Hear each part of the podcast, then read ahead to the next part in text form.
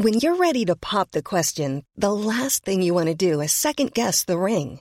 At Blue Nile dot com, you can design a one-of-a-kind ring with the ease and convenience of shopping online. Choose your diamond and setting. When you find the one, you'll get it delivered right to your door. Go to Blue Nile dot com and use promo code LISTEN to get fifty dollars off your purchase of five hundred dollars or more. That's code LISTEN at Blue Nile dot com for fifty dollars off your purchase.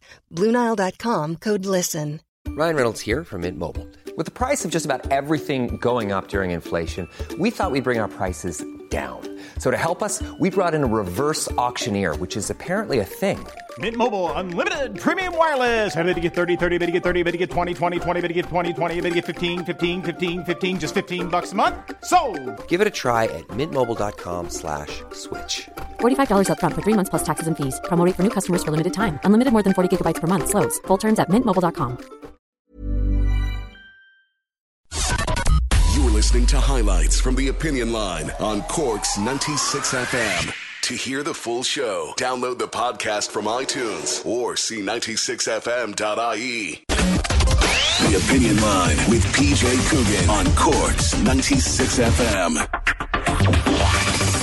eighteen fifty, seven one five, nine nine six is the number to call. The text or the WhatsApp, oh eight three, three nine six, nine six nine six. Both the same number, of course.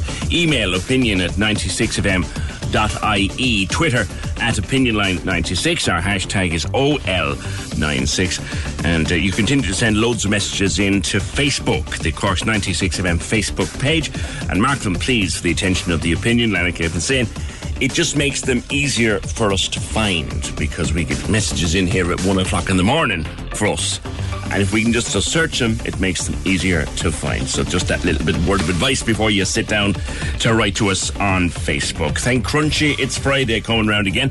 Uh, the bishops, or the archbishops, are now complaining, it's in the papers this morning, about level three restrictions and the fact that mass and services have to go back online. It came up yesterday with one of our callers, and it's going to come up with another one this morning, so we'll see where that goes. Should people be allowed to go to mass? Like, no disrespect, but it's not like mass is thronged anyway, so should people be allowed to continue to go to mass during level three? Also, we look at Cork's numbers. We do it Mondays and we do it Friday. And the numbers are grim for Cork, very, very grim. And it looks like certain parts of the city are really, really bad at the moment. So that's all to come. But first of all, um, we have a stabbing being investigated. Now, this happened yesterday afternoon. Uh, we started to get pictures of activity down in the city centre. Uh, And Moray joins me from the newsroom. Moray, good morning. Good morning, P J. What, what, what do we have at this stage? So we know that uh, Gardaí are investigating this. So it happened at around three forty-five p m yesterday on Patrick Street, so the city's main thoroughfare. Quite a busy, you know, street at that time of the day. Mm. Um, we have seen, as you said, we've seen pictures, and, you know, from what I understand, it happened as a lot of people were around, and it's frightened a lot of people. People are shaken by what's happened. So it's understood that a man in his late twenties suffered stab wounds during the altercation. He was taken to hospital with what are we believe to be serious but non-life-threatening injuries. Mm-hmm. Now, on the back this was of this, broad daylight. It right? was broad daylight, and from what I understand, I mean, it spilled out kind of into the road, and you know, and there was a lot of people around doing their shopping, just going about their their daily business, and this broke out, and it has shaken a lot of people. Now, uh, Cork North Central Sinn Féin T D Thomas Gould has come out to say, you know, this shows that we need a stronger Garda presence in the city. And he said, you know, the people of Cork, they're not used to violence of this magnitude, because you can imagine you're walking along minding your own business, and then you see this happening in front of you in the city that you're just so used to feeling safe in. So it has shaken a lot of people who did witness this. Um, now, the Gardaí are investigating it. Um, any witnesses are asked to come forward, and um, hopefully this uh, this male in his late twenties will make a full recovery. It sounds like something out of an American cop show. You're quite okay with seeing it on television, but not down in Patrick Street on a Thursday afternoon. Absolutely. I mean, you're walking around, you know, maybe you're just doing your shopping and this happens. Um, it's definitely not something that you'd expect to see. And it's going to frighten a lot of people who witness that, because, you know, at three forty-five p m, we've got schools in the city. You probably had a lot of young people around as well. So for any generation, this is a frightening thing to happen. Okay, and the guy's got serious but non-life-threatening injuries. Any arrests made or anything? Uh, no, so I just contacted Gardaí before I came in and they said that they have no update at this time and that their investigation is ongoing. Okay, thanks, Mairead, for that. eighteen fifty, seven one five, nine nine six. If you were in town yesterday afternoon, if you were around the Patrick Street area, you saw it or you came across it, if you can help us, well, first of all, if you have any information that might help with the investigation, you can call the guards at eighteen hundred, six six six, one one one is their confidential tip line. But also, if you saw it and want to describe it to us, then eighteen fifty, seven one five, nine nine six is our number. I just want to look at the numbers, speaking of numbers, looking at the, the numbers in Cork this morning, uh, because, again, we're being told that it's all over the newspapers this morning, and it's been rumoured now in very high political places that we're only on hold for a massive escalation of restrictions around Halloween, that we're going to stick with level three until Halloween to let some kind of an economy exist. And then if by Halloween we don't have the numbers stabilising or on a downturn, but at very least stabilising, there's a plan in place for a massive upgrade on restrictions from Halloween. That's rumoured this morning, that the midterm break would become three weeks. Now, no one is saying it out loud, but that seems to be very, very strongly rumoured this morning. eighteen fifty, seven one five, nine nine six. Oh, I get back to the, the numbers, because I think Tony is there. Hi, Tom. How are you doing? Morning, P J. Did you, did you see that stabbing incident? Uh, no, no, no. No, I didn't. No, I just sent in a message um and just basically saying that um, what we're doing at the moment with the uh, current Garda presence, um, with, you know, all the stopping and asking people where they're going and stuff like that, I just feel that that's uh, it's too much, I think, really, as such. What I think we need to do with our current Garda force is to redeploy more bodies on the streets, because when you have such a serious incident like this in broad daylight, I mean, clearly there's not enough of a Garda presence and there is a real sense of fear on our streets. But at the moment, as you know yourself, we're in a level three lockdown. So what the Gardaí are doing is they're stopping everybody and they're educating them as to where they go. It's been said that the Gardaí have no real powers, and you talked about it on your show. They have none. They have no real powers. They have none at all. Exactly.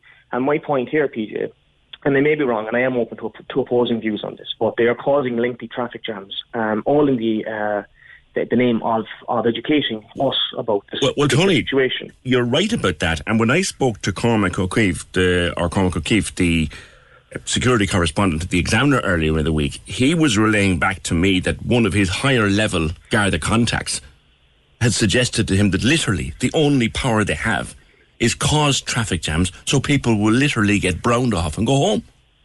And you see, that's the point, the, that's part of the point that I'm making. Look, we have enough, uh, well, we don't have too much education about this, because look, we've got we've got plenty. We've we've got reliable sources like your show. Okay, we're constantly being educated about COVID. We know what it is that we need to do, um, and you know, places like your show don't lie. You guys don't mess about. You put out the right information, so we're being educated on a daily basis.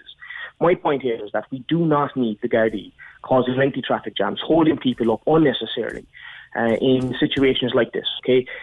You do, uh, unfortunately, have a situation where inter- where we're on a level three lockdown. So we have inter-county traffic, but you may very well have somebody stuck in a traffic jam trying to get to an elderly relative who may need medication, who may need food, who may yeah. need anything, okay? And these people are anxious enough as it is. What we need to do with the current Garda force is we need to redeploy them in areas where they're far more effective than standing outside in the rain telling people, oh, have you heard about the COVID situation? Look, there's enough education out there at the moment. We do understand this situation. We're doing everything that we possibly can. Well, some of us are anyway. And what we need to do is just redeploy them in the right area. I understand that Thomas Gould is asking for um, more Gardaí, and that's fair enough. I understand that. But we, we have a shortage anyway. We do have a shortage. We do need to address that particular uh, crisis, and that's a long-term solution.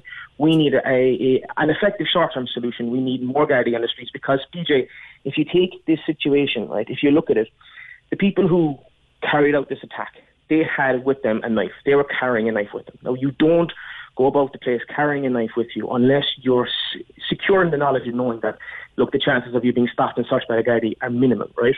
So then they then they then went and attacked this person, did what they did in broad daylight. Now, if I can guarantee you, if you had a heavier Garda presence on the streets, the chances of that incident occurring would have seriously gone down. Now, it, it may still have occurred because there could be a, a serious dispute there, but the chances of it happening would have seriously been reduced. We don't have enough Gardaí on our streets. They're overworked, they're overstretched, they're underpaid. I'm not having a go at the Gardaí. I'd like to make that very clear. Yeah, no, clearly you're not. They're clearly doing a fantastic not. job. But at the what moment, what, what, I think, what I think you're saying, Tony, is that they're out on traffic duty on on checkpoints for COVID nineteen, and it's almost open season for the criminal fraternity while they're out there.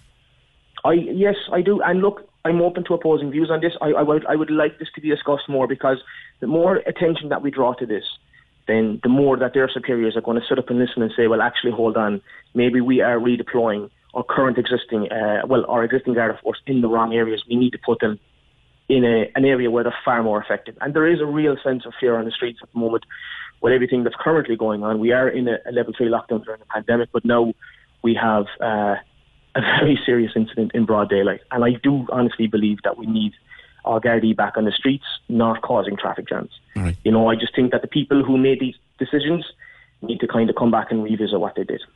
Okay, okay. Now, here's a call, Tony, and this will add to what you're saying. Just had someone on the phone uh, withdrawing money from Ulster Bank, Patrick Street, a couple of weeks ago, had it snapped clean out of his hand. But a Deliveroo worker gave chase and caught the thief in Merchants Quay. Town has gone mad. Can I make a point to that, if you don't mind? Of course. Um, so fair play to that Deliveroo worker for going after the the, um, the the person who had taken the money, and, you know, they put their own safety and practically their own life on the line, because anything could have happened to them. But if a group of people had done that, we would be calling that vigilantism. We would be. We'd be saying, well, that's taking the law into your own hand, and that's that's that's that's vigilantism, right? Yeah. Um, but here's the thing. We are now having to resolve or resort to this because we don't have the Gardaí there to be able to depend on them. Yeah. We just don't have them there. It's as simple as that. Again, I'm not having to go off the Gardaí. I, I believe they do a great job at what they have at the moment. Mm. They're overworked, they're overstretched, they are underpaid. Let's face facts. Well, look, we, we we were through at election time, and we went really deep. We re- did a real deep dive into it during the election campaign, Tony, here on the programme, where we yeah. looked at Garda numbers, and we looked at crime, and we looked at the kind of thing. And we have thousands of people in Cork living in fear of crime. And I put that to yeah. the Taoiseach, and I put that to Micheál Martin, I put that to Simon Coveney. I got the same answers. Oh, we're looking after it, we're taking care of it. We know full well that they're not. Oh yeah, uh, and yesterday is a fantastic, um, well, it's a, it, it's a really tragic example of what happened. Um, a lack of Garda presence on the streets leads to these kind of incidents, and it's, it's as simple as that. It, it genuinely is as simple as that. If you had more Garda on the streets, the chances of that incident occurring yesterday would have greatly been reduced. But Strong. unfortunately, we are where we are. Strong points, uh, Tony. Thank you for the call. And it's got the lights lighting, because I think you're after uh, touching a nerve this Friday morning. Michael? P J, good morning. P J, uh, I just sent it there to Deirdre. Tomorrow in Dublin, there's an anti-mask protest, okay? Yes. My suggestion is that the Minister for Health, the Minister for Justice, should come forward in the Dáil and state that the Gardaí will take the names of fifty people involved in that, and that if by any chance they contact coronavirus, they will not, you as a doctor, a nurse, or a physio, or whatever different profession you are, will not be putting your life online. Mm. So these fellas can do what they want to do, because, like the, the, the quote there on the news there a while ago, there could be a thousand people a day, yeah, you know, confirmed with having coronavirus. There's two things about what you just said, uh, well, three actually. One, I think not a lot of people will agree with you, but two, the guards don't have any powers like that, none. They, they have no powers whatsoever. And third, and thirdly, no doctor or nurse will refuse to treat a patient, yeah, no matter where that patient comes from. Yeah, but that's we have to come. We have to counter-attack, P J. And for the Minister of Health and the Minister of Justice, with the back into the Dáil, to come out and say, okay, these guys are going to be arrested, their names are going to be taken, they're not going to be from the prison for a week or a month, they're not going to be fined a thousand quid. This is the only way to hit where it hurts. Yeah. And I hope they will go ahead in that, because otherwise the Polish and doctors, the Polish and nurses, the Polish and physios and specialists are hitting their head off a stone wall. Well, as we discussed earlier in the week, that protests can go ahead tomorrow. If someone wants to do one in Cork, it can go ahead too.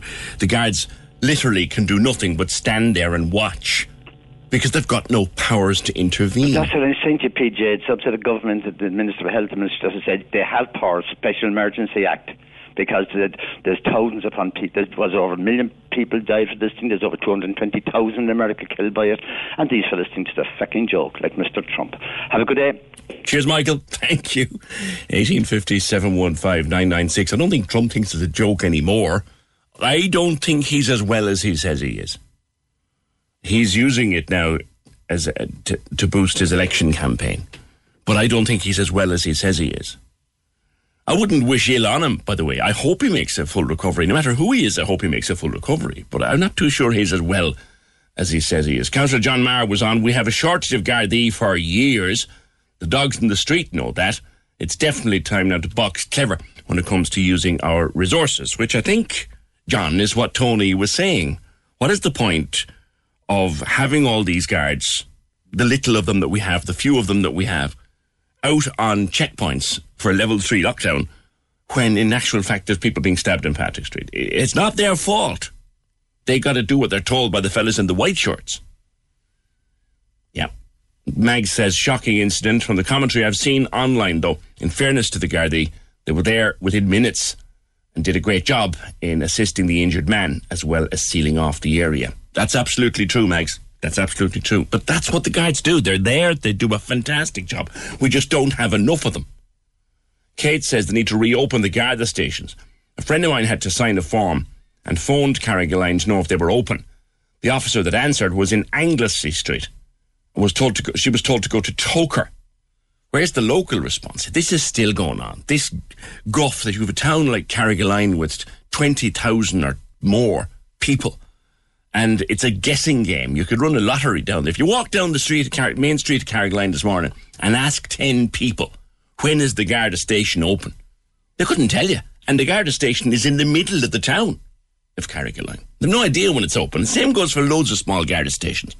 Kate, you're on the ball. The Opinion Line on Cork's ninety-six F M. With the indoor self-service laundrette, now at the Junction Supermarket, Vickers Road. Every day washing and drying, done within an hour. self service laundry dot I E.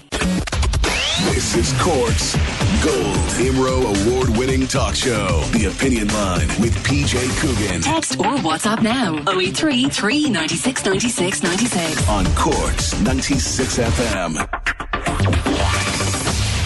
Just that caller we had while I was talking to Tony about being robbed at an A T M, where someone literally snatched the money out of his hand and a Deliveroo worker gave chase and got his money back around on Merchants Quay. That person also told us that they had another near one outside the G P O.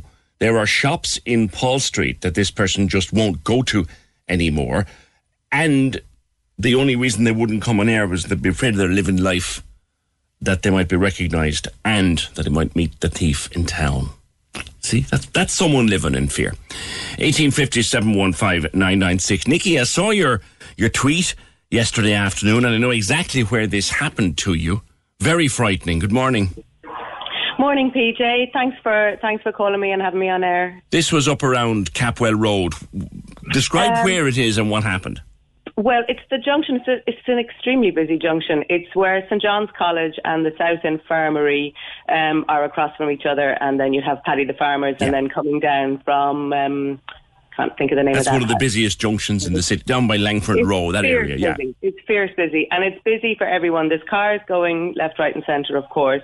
There's pedestrians trying to cross sometimes four lanes of traffic, and they're given ten seconds. I timed it yesterday afterwards, yeah. Because somebody, um, I'm, I, I often cycle, I also drive, I also walk, um, but I, I do the school run when the when the weather's dry um, on a bicycle, and and I, I'm trying to do it more and more because of the government of course. guidance on it. So in what direction um, were you coming, Nikki?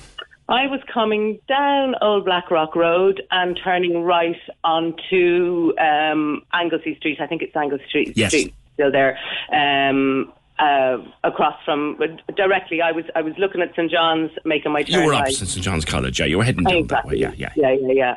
And uh, yeah, if you're on a bike and you want to turn right there, well. there's no there's no setup for you basically.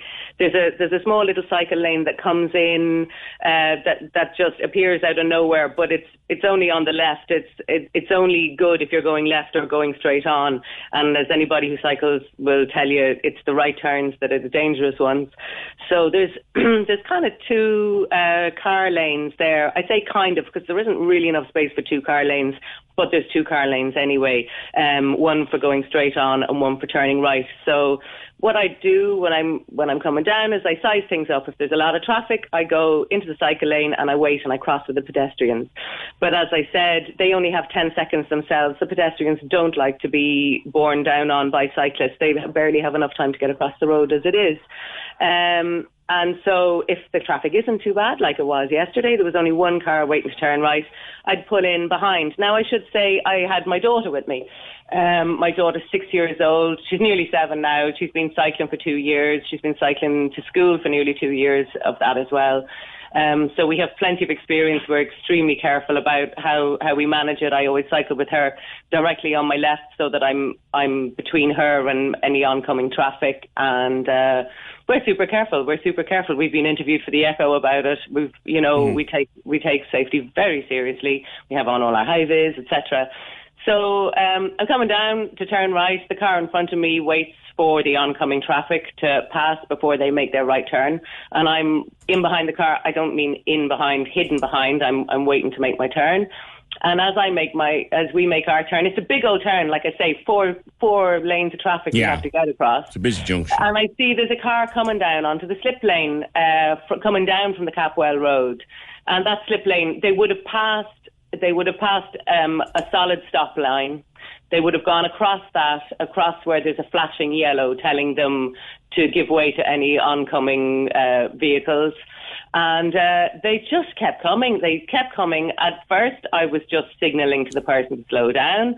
Um, but at the last minute, we were we were well on, on to the new cycle lane, which is on, on the Anglesey Street. And uh, the car was just coming. So I just roared at this stage because my daughter was between me and the car because she's on my left-hand side. And uh, the car stopped pretty abruptly when I roared like that. But my poor little daughter thought I was roaring at her. She thought I'd done, she'd done something wrong. Um, so she got an awful fright. Um, she she didn't really notice the danger she was in because she's just looking at ahead of her, and I'm I'm in charge of making sure, you know, she's mm. just... So, uh, yeah, it was a horrible experience. Now, I'm not... Everybody is very distracted at the moment. Things are... Nobody... A lot of people aren't going to be driving their best for the next... for the current situation that we're all in. Everybody's minds are distracted. So we need we need safe infrastructure. I think you're being very kind there, Nikki. I'm sorry now. I think you're being overly kind. Regardless of anything, when you're sitting behind the wheel of your car, you need to concentrate. And if you can concentrate, don't drive. Well, yeah, I, certainly. People certainly. will hate me for that, but tough. Go on anyway. Um, well, anyway, so we uh, as we make that turn, so the car... We have that hard, terrible time, and I kind of I got off my bike and I, I, I just I walked ahead with, with my daughter because immediately when you turn right there, there is a bus stop there on is. the left. So any bus that's there is going to, uh, any bus that comes is going to want to get into that. So I couldn't stop immediately. So we kept on walking down the cycle lane until I felt it was safe to stop. Um, and I and I kind of I went through it with her and had a chat about what had happened and let her know that she'd done nothing wrong. It took her a long time to even admit that she thought I thought I did something wrong, and that's why I realised she was so upset because she gets very upset. She's a good girl; she doesn't like to do anything wrong. Um, and so yeah, we, we walked on and, um, and until I felt she was ready, until I felt we were both ready to get on the bike. I was very shook. The lady in the car had just driven off. Never stopped to see if anybody was all right. Never apologised. Nothing. She see it? As soon as we were out of the way, she put the foot down and she was gone. She blew the horn and then drove off. Yeah, she didn't even blow the horn. I'd say she was a bit embarrassed. I'd say she realised. She must have realised. Well, she didn't blow the horn. Did she even see you, do you think? I was looking at her. I find it very hard. I'm in my high-vis. I have my high-vis gloves. I'm signalling to her. I find it very hard to believe that she didn't see me, but I think she saw through me. I think people, I think car drivers, a lot of car drivers, there's some fabulous car drivers out there, of course there are, most of them, but there's some of them who just, they see cyclists as kind of a backdrop you know, not as actual people on wheels trying to get around the city and very vulnerable. Another ob- another obstacle on the road. Unfortunately, yeah. Some of them see as that. So is everyone all right? Are you okay? Is the girl okay? Everyone's all right, yeah. We we cycled on to school. She has a long old trip to get to go on, so I couldn't really walk the whole way. Yeah. It was fierce late as it was, and it was only on the way back that I I lost it then. You're, you know, you're not the I, first I really, person. When yeah. I was out of the way and the tears, the tears came. came. You're not the first person to come on here as a cyclist complaining about how dangerous some of the right turns are in the city, to be fair. I've spoken to others about a very dangerous one out in Turner's Cross as well, and you only have to look at it to see how dangerous it could be. Your point was, if they want us to cycle, make it safe. Yeah, it's about infrastructure, and it's about infrastructure that supports everybody on the road, not just cars. All right, okay. Leave it there. Nikki, thank you very much for that. I'm glad you're okay. It was a scary thing. If you're ever, it's been years since I cycled anyway, at all, frequently. But right turns are the thing of nightmares. They really are the thing of nightmares, because you've got to have so, you've got eyes in the back of your head as a cyclist. eighteen fifty, seven one five, nine nine six on the protest that will be in Dublin tomorrow. And I hear there could be one in Cork too, although nothing certain. Hi P J, I bet those anti-maskers have no hesitation taking a COVID payment. Oh, you can sing it. You can sing it. Uh, Kevin says, I know for a fact that a pub on Cork's north side that doesn't serve food is still serving drink out the back in an outside area. Would I be wrong to portray to the Gardaí? Well, you would actually, Kevin, on WhatsApp, because they're entitled to do that. The wet pubs can actually serve up to fifteen people if they have an outdoor area. If they have an outdoor area, they're entitled to serve up to fifteen people in that outdoor area. So, you know, good good luck to them if they're able to do it. If we go up to set to uh, level four or level five, that's gone. But so that pub in your area that is still serving drink to a, in a garden out the back, then they're perfectly entitled to do it so far.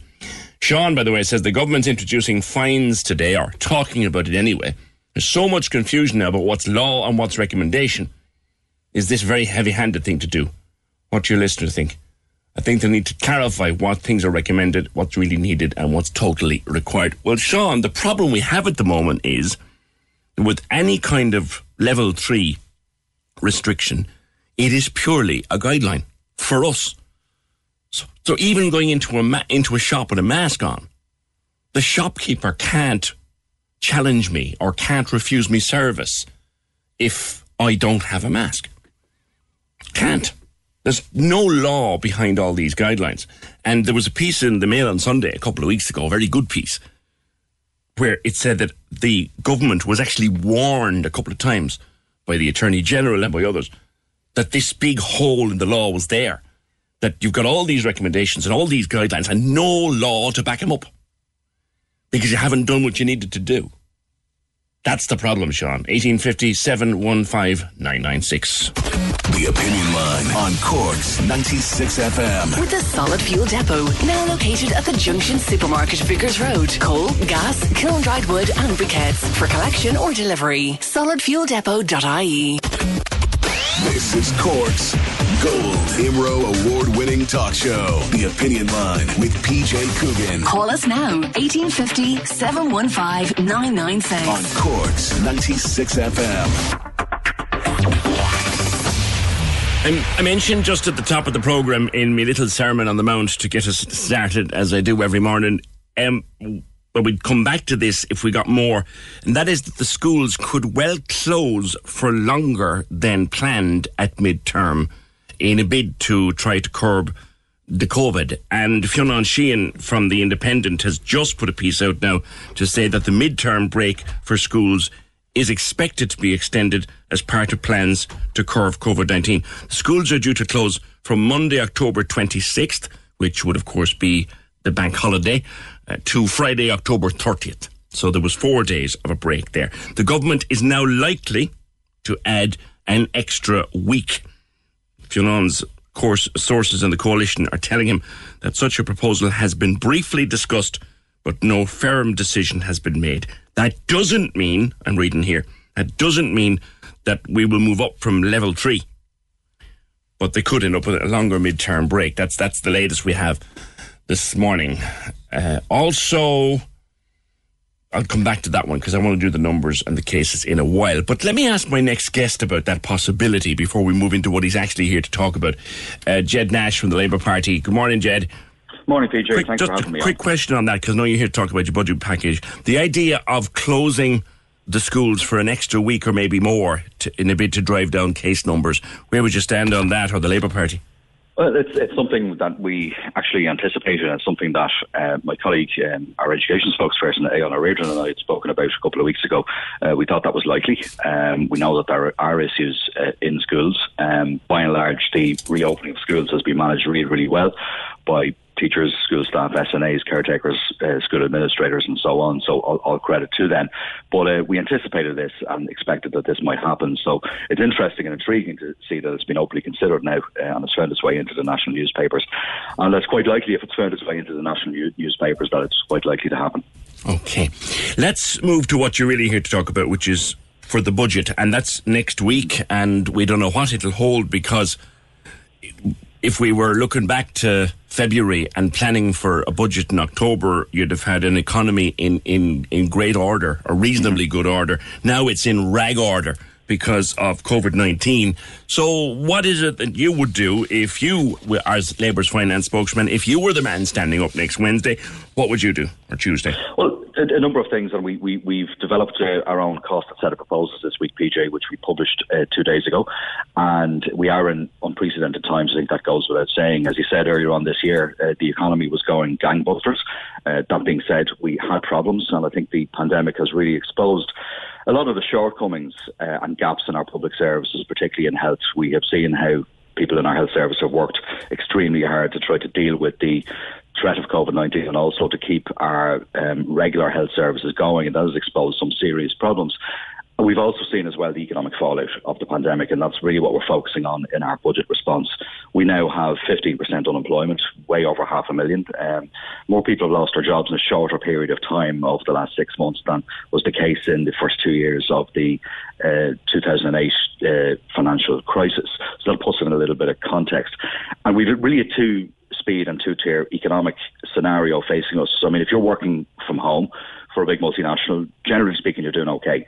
But if you're working in a main street business or running a main street business, like a cafe or a restaurant or a pub, you're in deep, deep trouble. So what this package is designed to do is to try to inject state support into those businesses and into workers' pockets to make sure that those who are particularly exposed uh, are, uh, uh, are better able to manage and weather the storm that we're experiencing at the moment and the choppy waters that we have ahead. We've got the twin threats now, P J, of um, the pandemic next year, still going to be with us, mm. and indeed Brexit. And Brexit yeah. I think uh, often we do forget, uh, I think, about the threat that Brexit... Well, what, what we're Brexit saying about Brexit oh. here on the programme for a long time, Ged, is, and it's an unfortunate truth, people will really only care about Brexit when it affects the euro in their wallet.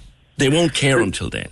This is the problem, and that's precisely why we've brought forward uh, a comprehensive welfare package, because we did this last year as well. Uh, the reality is, and E S R I research has shown this, and we know this anecdotally anyway, um, it's going to be those who are on fixed incomes, um, old age pensioners, carers, uh, people who are on job seekers under pandemic unemployment payment, who will suffer the worst impacts of Brexit. Why? Because we know uh, in terms of our dependency on the U K for food, uh, we know that uh, issues around energy costs and so utility bills, they will all go up as a result of a no-deal Brexit, and we're staring down the barrel of that gun at the moment. So that's why we've added an additional five euro onto each weekly um, payment. And we've also, to mitigate as well the impact of increased carbon taxes, we've decided to uh, up the fuel allowance uh, and extend that by four weeks because there are going to be people who are very vulnerable um, um, from a health point of view, people who are older, who will be cocooning uh, during this winter. They will need that extra support because mm. they will be home more than they would probably like. And significantly as well, we've developed a important set of interventions for younger people. Uh, figures that were released uh, last night uh, arising from a parliamentary question response to myself, and you may have seen in other media uh, today, showed that Uh, we have forty-five thousand under twenty-fives on the pandemic unemployment payment, and fifty-eight percent of those are actually on, on, on the lower rate, which tells you a lot about the dynamics of young people and work. Mm. A lot of the sectors that younger people work in, retail, hospitality, tourism, have been absolutely hammered. And that's why we believe, and Sean Sherlock has been extremely strong on this as Labour Party social protection spokesperson, we need to increase the pandemic unemployment payment and restore... You want to put it back up to three hundred fifty across the board. Well, yeah, and we've actually called for that. Um, you know, How and, much would and, it cost, actually? It would cost, actually, for um, the entirety of uh, next year, we would add an additional three billion euros. You might say that's a well, where would that come from, Jed? Well, I'll tell you where it'll come from now. Um, we have no difficulty continuing to borrow. We're borrowing at extremely low rates. In fact, yesterday, the National Treasury Management Agency, uh, the arm of the state that borrows money to fund our public services, uh, borrowed money, uh, borrowed, um, uh, got a bond of about one point five billion euros yesterday. Mm. Um, at negative interest rates. So we're actually being paid to mind people's money at the moment uh, because of the actions taken by the European Central Bank. But not only is money cheap to borrow, but it is the right thing to do economically to invest in our state now because... Our national debt is already catastrophically high. Can we really afford to put more on it? It's large, but it is manageable. And actually uniquely what the Labour Party is saying is we would not just simply fund uh, our fair recovery through borrowing, but we've identified one point eight billion euro in revenue raising measures in terms of taxes on excessive wealth in this country. Um, for example, um, you know, most wealth in this country is actually held in, you know, big pensions, in uh, assets like property, we have property investments, pensions and so on, um, and shares. Uh, so we've identified ways in which we could capture significant resources to fund a fair recovery in this country, okay. a fair recovery from the pandemic in a way that actually doesn't impact on Main Street businesses and doesn't uh, incre- uh, impact on job creators. And that's really, really important. A couple, couple of things that are in there. We need to support our businesses in uh, the context of, of a fair recovery. Sick leave. Now, I know that you had uh, a bill, which I think most people would have thought was common sense, kicked down the can there last week. You're guaranteeing sick leave for workers in childcare and that sick leave or illness benefit can be claimed immediately rather than within six days.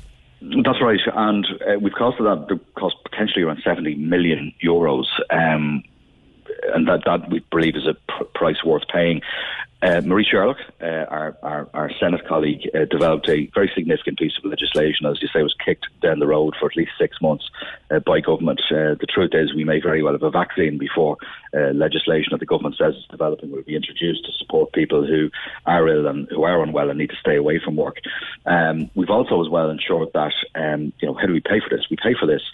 Employers, there will be responsibilities in employers to pay for it, but uh, we've introduced a package of measures that would support S M Es in difficulty uh, to um, cover their costs uh, in terms of um, higher rates of sick pay for those who have covid nineteen or those who uh, may have symptoms and need to get tested. Because the key thing here is to make sure we, we, we need to learn the lessons from what happened, a scandalous situation in our meat plants and in other employments as well over the last few months, that people who are unwell need not be forced to go to work for financial reasons.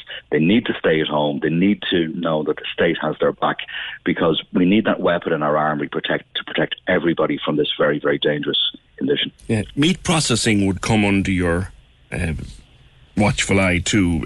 A five million euro levy, where would that, how would that help? That's right. Um, we know that the meat plants have been ground zero, uh, if I can call it that, in many counties. And there is a responsibility, uh, we believe, on the meat industry uh, to help us to fight against this pandemic and support their own uh, employees. Um, so we have introduced this idea of a five million euro levy on the meat industry to help to pay uh, for uh, the sick pay package uh, that we have brought forward. We think that's fair. Um, there's a responsibility on them to do it. It's very interesting conversations that they have had with the sector trade union, for example, around improving the conditions of um, uh, meat, meat industry workers. Uh, that, you know, well, there's broad agreement in relation to health and safety and other matters. There's little agreement uh, in relation to who would pay for sick leave and how that sick leave scheme would be designed.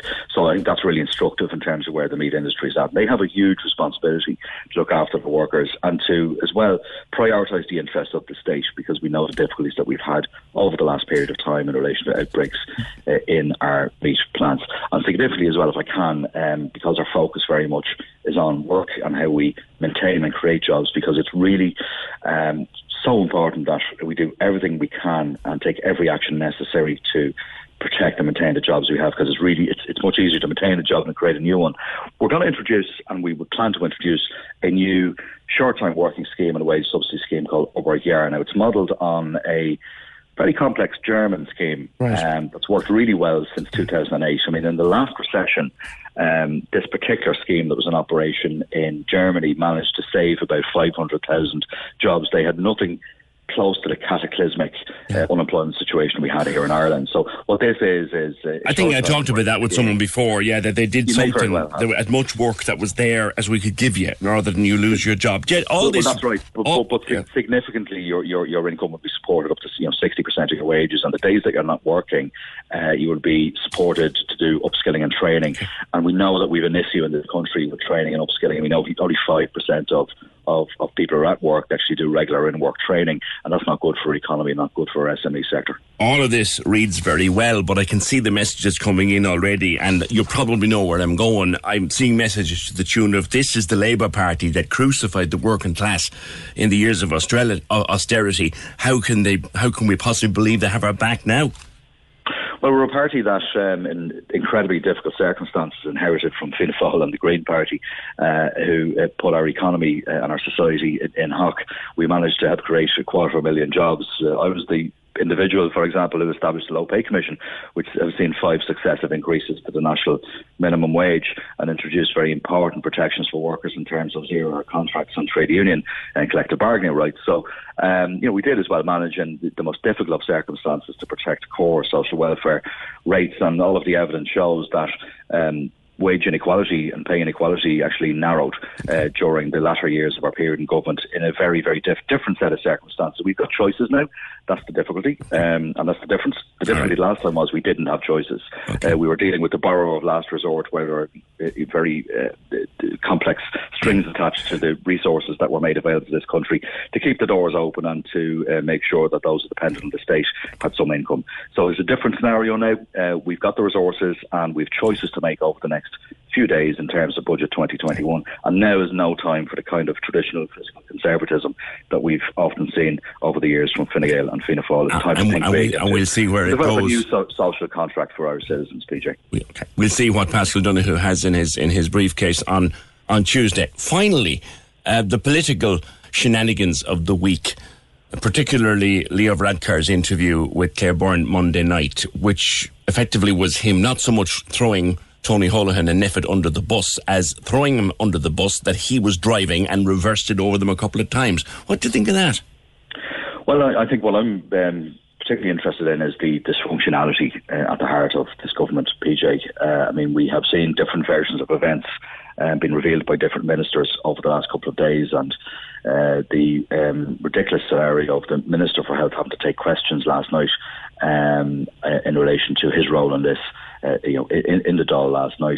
It's quite incredible and quite extraordinary in the middle of uh, a, a national uh, crisis like this, uh, where we have this kind of behaviour from our government ministers. Clearly, uh, the Minister for Health knew um, NPHET's position uh, over the weekend. Um, either uh, he didn't communicate that properly to the Taoiseach, or the Taoiseach was misrepresenting the situation. I think everybody was uncomfortable uh, watching the uh, Taoiseach um, drive Uh, you know, uh, th- throw Tony Holohan under the bus, as it were, the other night on the Claire Byrne programme, and indeed reversing back over him on a couple of occasions. Um, you know, I don't think this uh, situation, if you have a political difficulty or a political issue with somebody, it should never be personalised. That's how some people are seeing it. Uh, everybody's doing a difficult job at the moment, an important job. Uh, um, you know, and some say we need to move on on this. Maybe we do, uh, but, you know, and, and, and unite behind the message, but we need to know what the message is as well.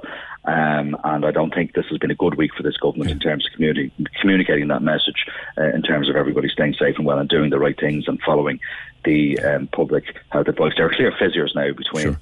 uh, the government and uh, NPHET, and no, that is not good. Only, only time will tell if that gets repaired. Finally and briefly, Jed, in thirty seconds, uh, Carla wants to know, what did you say about fuel allowance? What will you do?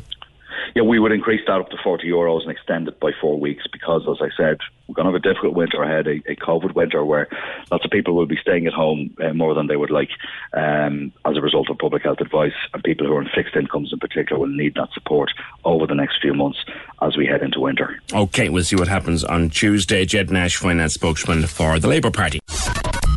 listening to highlights from The Opinion Line on Cork's ninety-six F M. To hear the full show, download the podcast from iTunes or see ninety-six f m dot i e. The Opinion Line with P J Coogan on Cork's ninety-six F M.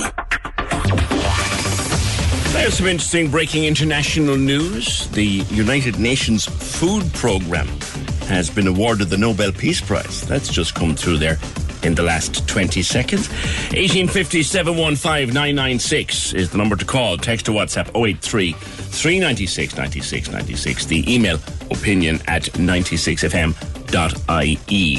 Before I go to whether or not you have started your Christmas shopping, because there's an interesting survey of parents who say that they are more organised now than they normally would be, or they're thinking about getting more organised far more early than they would be. We've had a message from a very worried caller, and I think it's probably a call that will reflect in many parents' minds at the moment. And I propose to read it before I go to that survey, just to set you thinking about it. It's there on the screen at the moment, and I'll read it in about maybe twenty, thirty seconds, and I'll hold off on the survey literally for two minutes now, uh, until such time as I go through my numbers, because someone just said, stop faffing about and give us the numbers. I will, because they're fairly stark. As you know, over the last few weeks, we've been doing them in fourteen-day numbers for Cork, using the official figures as published every evening by NPHET and the H S E, and as logged up on the hub, the case hub, which you can access anywhere you want these days. It's just look, look up for the COVID numbers, COVID hub, and you'll find it. But as of today, October the ninth, Cork's fourteen-day figures for COVID nineteen cases is six hundred ninety-nine. Give you that again, six hundred ninety-nine, which is one hundred forty cases thereabouts uh, per one hundred thousand people.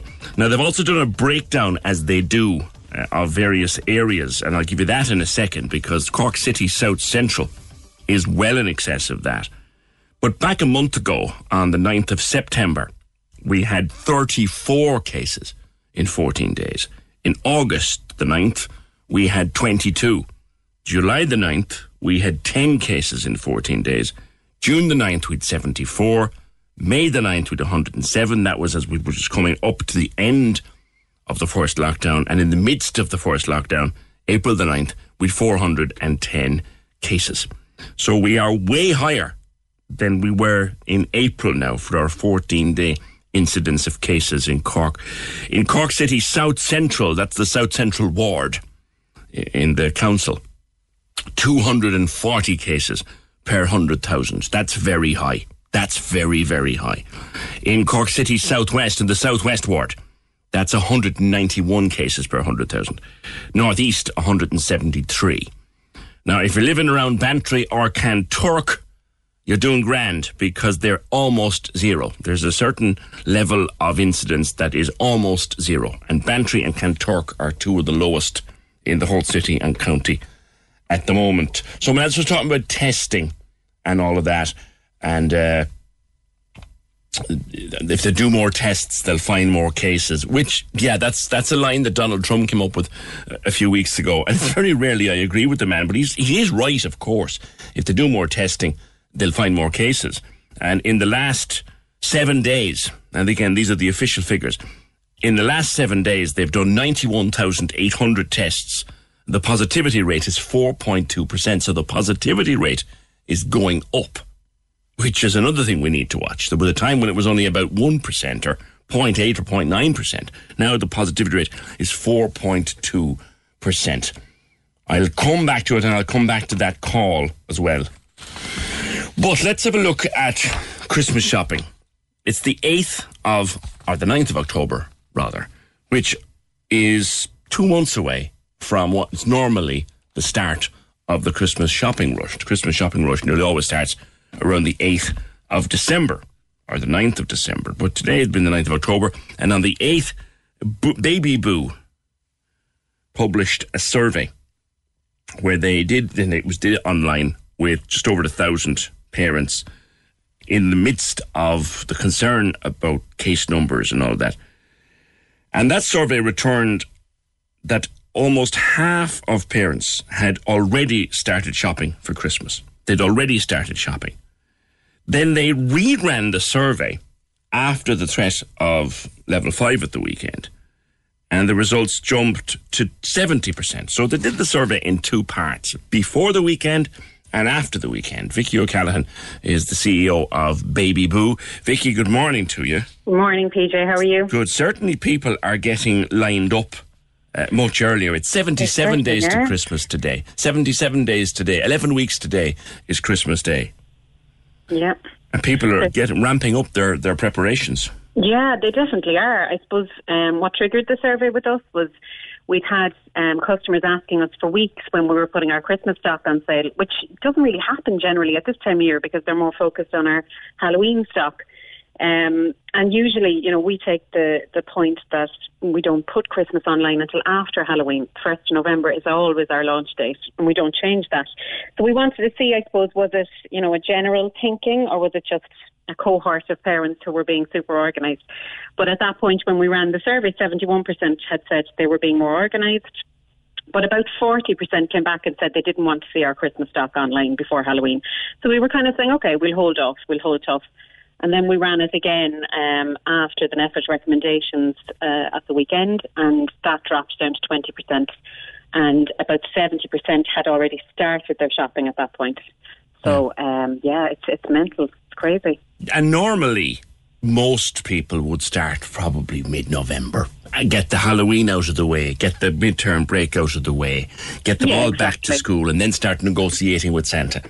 Exactly, exactly. Obviously, Santa brings all the big presents anyway, P J, but I suppose parents are buying for nieces and nephews and other children, so they want to be prepared for that as well. I think there's, there's just a sense of panic there, you know, that what they want won't be available, and, you know, that stocks will run out and maybe they won't be able to be replenished. Yeah. F- funny that you should say that, because in terms of toys in particular, Vicky, like Smith's mm. Toys were forced to issue a statement earlier this week mm, that they were that. not running out of stock, that they would be restocking, and that their supply chain was intact.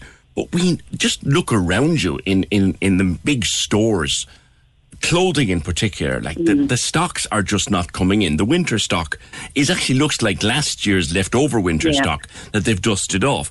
The supply chains are slow. Like if you want to yeah. buy something for the house now, you could be waiting eight, Months. nine weeks.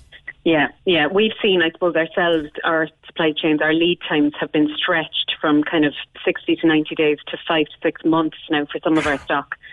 Um, and I, that, that, that means you'd need to start ordering for stuff for the summer now. Yeah, yeah. Whereas, no, well, normally we'd be fairly organised for the seasonal stuff anyway, um, and we did have our Christmas stock ordered back in May, so we were we were kind of ahead of the of curve at that point.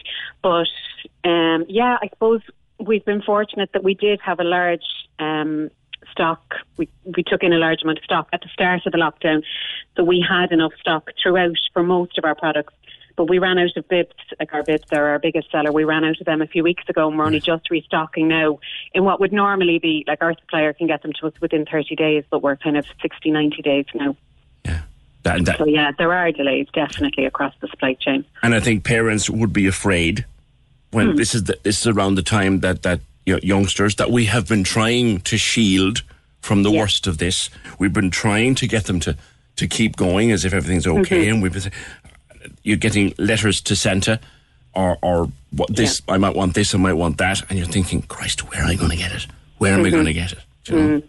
And the thing is, I suppose, like I have a six-year-old myself, and she came into me yesterday morning. She said, Mum, I was thinking about it. I wonder, will Santa be able to get here with COVID now? Will he be able to go into all the houses? And, you know, it is on their little minds. And as a parent, we're all very conscious that, you know, we want them to have the best Christmas. You know, it's been it's been a tough year for everyone, you know, and obviously it's been a tough year financially for a lot of people as well. So that's, you know, going to impact on how organised people are being and how they're budgeting and stuff as well for the next few weeks. Mm. Something else that I noticed, and, and I like this because I get very perplexed every year when people start cribbing about uh, Christmas stuff in the shops in, in October. I, I I love it. I love yeah. that. I think it's lovely and it brightens up the prospect yeah. of a long, dark winter. Uh-huh. Nowadays, are, certainly in the, in the second survey, people weren't that browned off at all. No, they went from, I suppose, I think it was forty-four percent the first time round said, no, we don't want to see Christmas stock, to twenty percent the second time round. And actually what surprised me more than that even was what um, we asked how many people had finished their Christmas shopping I, I, on Wednesday. Yeah. And one in ten had finished their Christmas shopping. Finished it. Finished it. I wish I was that organised. You see, here's my thoughts on this. I've been saying this for years, Vicky. Anyone who says they're finished is a liar. Because here's the thing, right? The very person who'll say they're finished is the one in a queue on the twenty-second of December going, I, it's rubbish, but nine percent, nine percent say they're completely finished. Yeah, but that's right, uh, one in ten. So, and, there you go. And I love this one. Parents who can't wait to ring in twenty twenty-one, ninety-five percent of them. Yeah. Can't wait to see the back of twenty twenty. I don't blame them, to be honest. Um, but I don't know, is twenty twenty-one going to bring that much more positivity? We'll have to wait and see, won't we? We've talked, you and I, before about Baby Boo and about the kind of business that it is. Mm-hmm. It's tough for every business, but someone like yours, what's what's it been like this year? Um, we've had some challenges, like, as I said now, logistics and supply chain, but to be fair, P J, we've been very fortunate. Um, as an online business, we're not customer facing, so we've been able to work more or less throughout the lockdown. Um, and I suppose a lot of people turned to online when they couldn't get stock in shops or when the shops were closed. So we've had our busiest year to date, actually. Um, I suppose the challenges for us were with staff and ensuring we were following all the correct protocol and, you know, ensuring that we could get orders out to people on, you know, in a, a reasonable time frame. But um, no, I have to say we've we have been very fortunate. Okay, Vicky, good luck with it, and when it comes Thanks around, so much, have, I hope you have a, a booming Christmas. I hope every business has a booming Christmas when it comes. Vicky, thank you very much from baby boo dot I E. I love that bit though. ninety-five percent of parents can't wait to ring in the new year twenty twenty-one with hope for a better year. We're about two weeks away, I think. I think it's two weeks tomorrow night. The clock goes back. Or is it the weekend after? I'm not too sure, but it's it's it's either Saturday two weeks or Saturday three weeks. The clock goes back. And a lot of people said, Jesus, can we just leave it as it is? Would we really want another hour of twenty twenty? Yeah, it's two weeks, two weeks tomorrow. The twenty-fifth of October. Thanks, guys. Two weeks tomorrow. No, don't, don't, Jesus. We don't want another hour of twenty twenty. eighteen fifty, seven one five, nine nine six. I'm, this mention came up in the last couple of days. I took a call from a woman yesterday morning who was very upset by the fact that her mum is in her eighties. And part of her mum's day, a very, very important part of her mum's day, is going to Mass. And she picks her up, and she brings her to Mass, and that's her mum's. It's her outing for the day. It's very important to them both to be able to go to Mass. Under level three, Masses have gone back online. And if you have Facebook, or if it's on the, and it's on the telly too, but she was very upset because she thought, well, why can't my mum continue to go to Mass? And the point has been made too that the churches are not exactly thronged for daily Mass. So is there some reason why we, is there any way we could go back to daily Mass for level three at least? And the bishops or the archbishops have been now, I think, calling on the government and on NPHET to look at that as well. Could we, could we at least get people to be able to go to Mass? And look, if you're not a Mass goer, if you don't do religion, that's fine.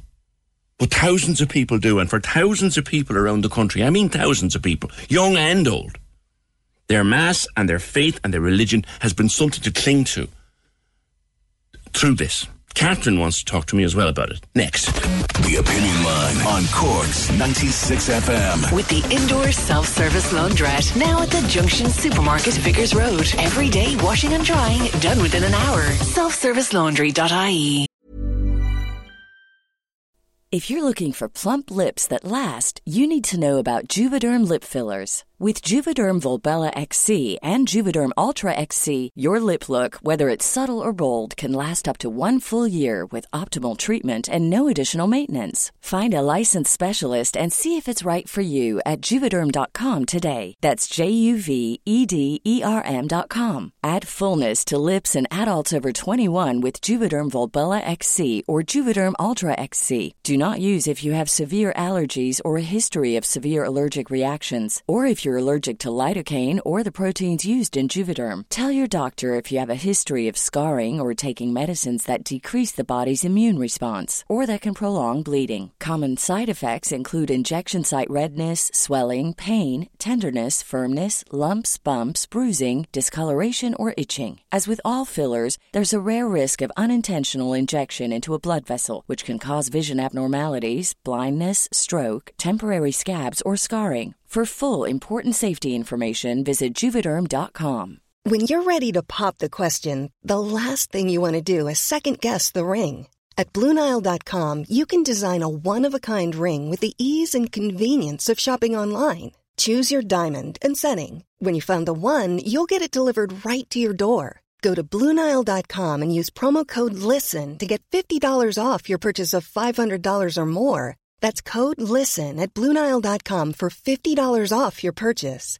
Blue Nile dot com, code LISTEN. Many of us have those stubborn pounds that seem impossible to lose, no matter how good we eat or how hard we work out. My solution is Plush Care. Plush Care is a leading telehealth provider with doctors who are there for you day and night to partner with you in your weight loss journey. They can prescribe F D A-approved weight loss medications like Wegovy and Zepbound for those who qualify. Plus, they accept most insurance plans. To get started, visit plushcare.com slash weight loss. That's plushcare.com slash weight loss. This is Cork's Gold I M R O award-winning talk show, The Opinion Line with P J Coogan. Call us now, eighteen fifty, seven one five, nine nine six. On Cork's ninety-six F M. Just on the numbers, and I went through the numbers with you a few minutes ago. Granted, the number of cases are up, says this comment, but what are the fourteen-day numbers for hospitalisations and death, and how do they compare to previous months? The number of cases is largely irrelevant. It's death and hospitalisation we need to worry about. The number of cases is not irrelevant. And here's the reason why. If you have more hens, they lay more eggs.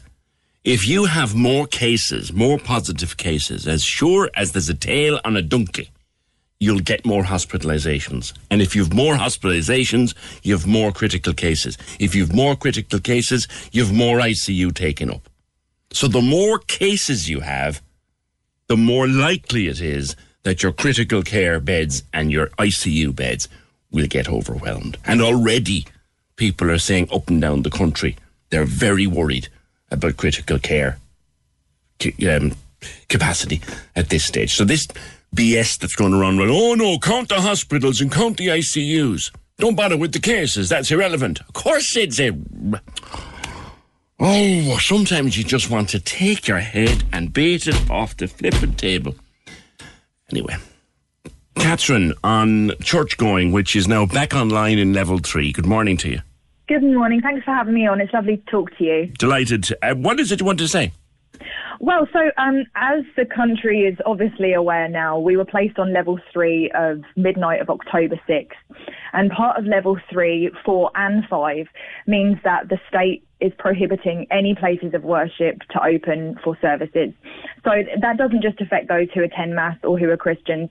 It affects our Jewish community, our Muslims. We even have a Hindu temple in Ireland. So this reaches across a huge uh, number of people in our country. Yeah. So what, what I decided to do um, on the sixth of October was I set up a petition on change dot org. And the name of that petition is Removal of Prohibition of Religious Services. And within twenty-four hours, there was over a thousand signatures. Um, and what that petition was calling for is the removal of that restriction under level three, four and five of the prohibition of religious services. But hold on a second, Catherine. Religious services are not prohibited. They have to well, be done talking, online. What we're talking about is a physical gathering. Right. Of people going to a physical place of worship to observe, for example, you know, um, communion, or, you know, we would call it the, the Lord's Supper. I believe, uh, as a Bible-believing Christian, for, for my faith, that according to Hebrews ten twenty-five, we have an obligation to gather together. And we can't ignore the fact that religion is a real centre part of our society. It's not just a spiritual thing. It gives people comfort. It gives people practical support. And as you just said a moment ago, for a lot of elderly people, this is the one time of the day that they get to go somewhere that they feel safe and they're part of a community. And that gives them a bit of encouragement in some really dark times that they're loved, they're wanted, they're valued, and it gives them hope. And that's really needed right now. Yeah. Well, you see, the problem with indoor gatherings now is they're limited uh, to fifteen. And, and uh, the, yeah, and, yeah, so this is the thing that I'd like Sorry, to point out. There's is, no indoor gatherings, by the way. Sorry about that. I'm incorrect. There, yeah, there are no this, indoor gatherings. This this isn't just about um, a number restriction or uh, a social distancing restriction. Under levels three to five, you are not allowed to gather for public worship at all. It does not matter if it's indoors or outdoors. It does not matter if you social distance or use face coverings. It does not matter of the numbers. And I think that that is a really disproportionate measure that the government is taking when we consider that there haven't been any clusters found in religious places of worship. And yet the schools remain open despite numerous cases being found across the country in schools. Um, again, with meat factories, meat processing plants, we've seen clusters and that production is still going on. So I don't think that it's a proportionate measure. Now, the encouragement is that since we started this petition, we've had a lot of support. I did contact the arch- archbishops. I did contact various religious leaders. And I'm really encouraged to see that the archbishops are trying to have a meeting with mm. Micheál Martin to try and come to some sort of resolution here that's going to ensure people's safety, but also that our constitutional right under Articles forty and forty-four of freedom of expression, uh, freedom to gather for religious purposes, et cetera, et cetera, is taken care of.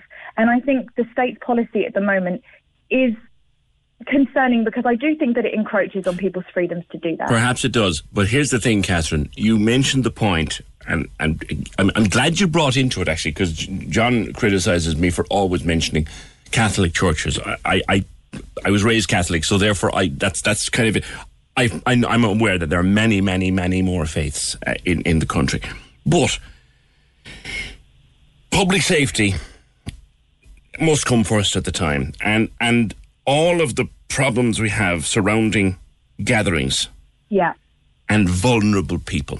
And well, if, I would question if it's, if it's, if it's elderly people, Catherine, if a lot of elderly people, like that mm-hmm. caller's mom yesterday morning, a lot of yeah. elderly people gathering in even small groups in a church, is it not risky? They're the most vulnerable group, or one of the most vulnerable groups to COVID nineteen.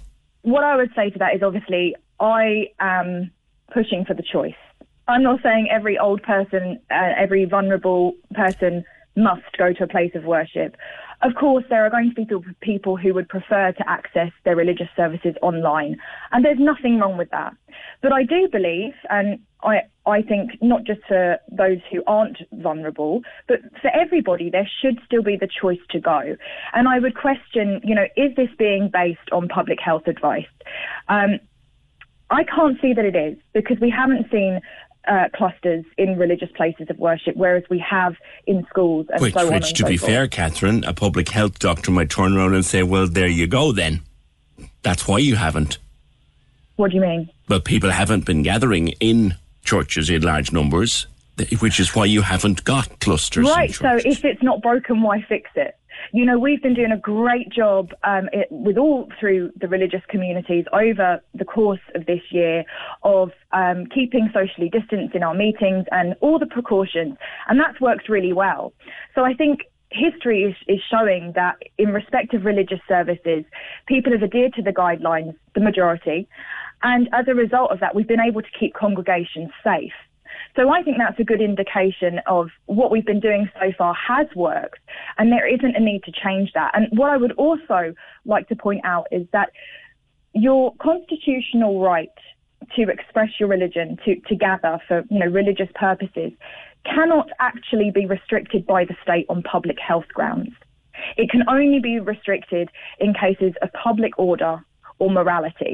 And what it means by that, you know, is if we had a religious group that was going around our street advocating for paedophilia, that is when the state can encroach on people's quote unquote religious just rights. What, what, what's, just what's your legal legal proof there?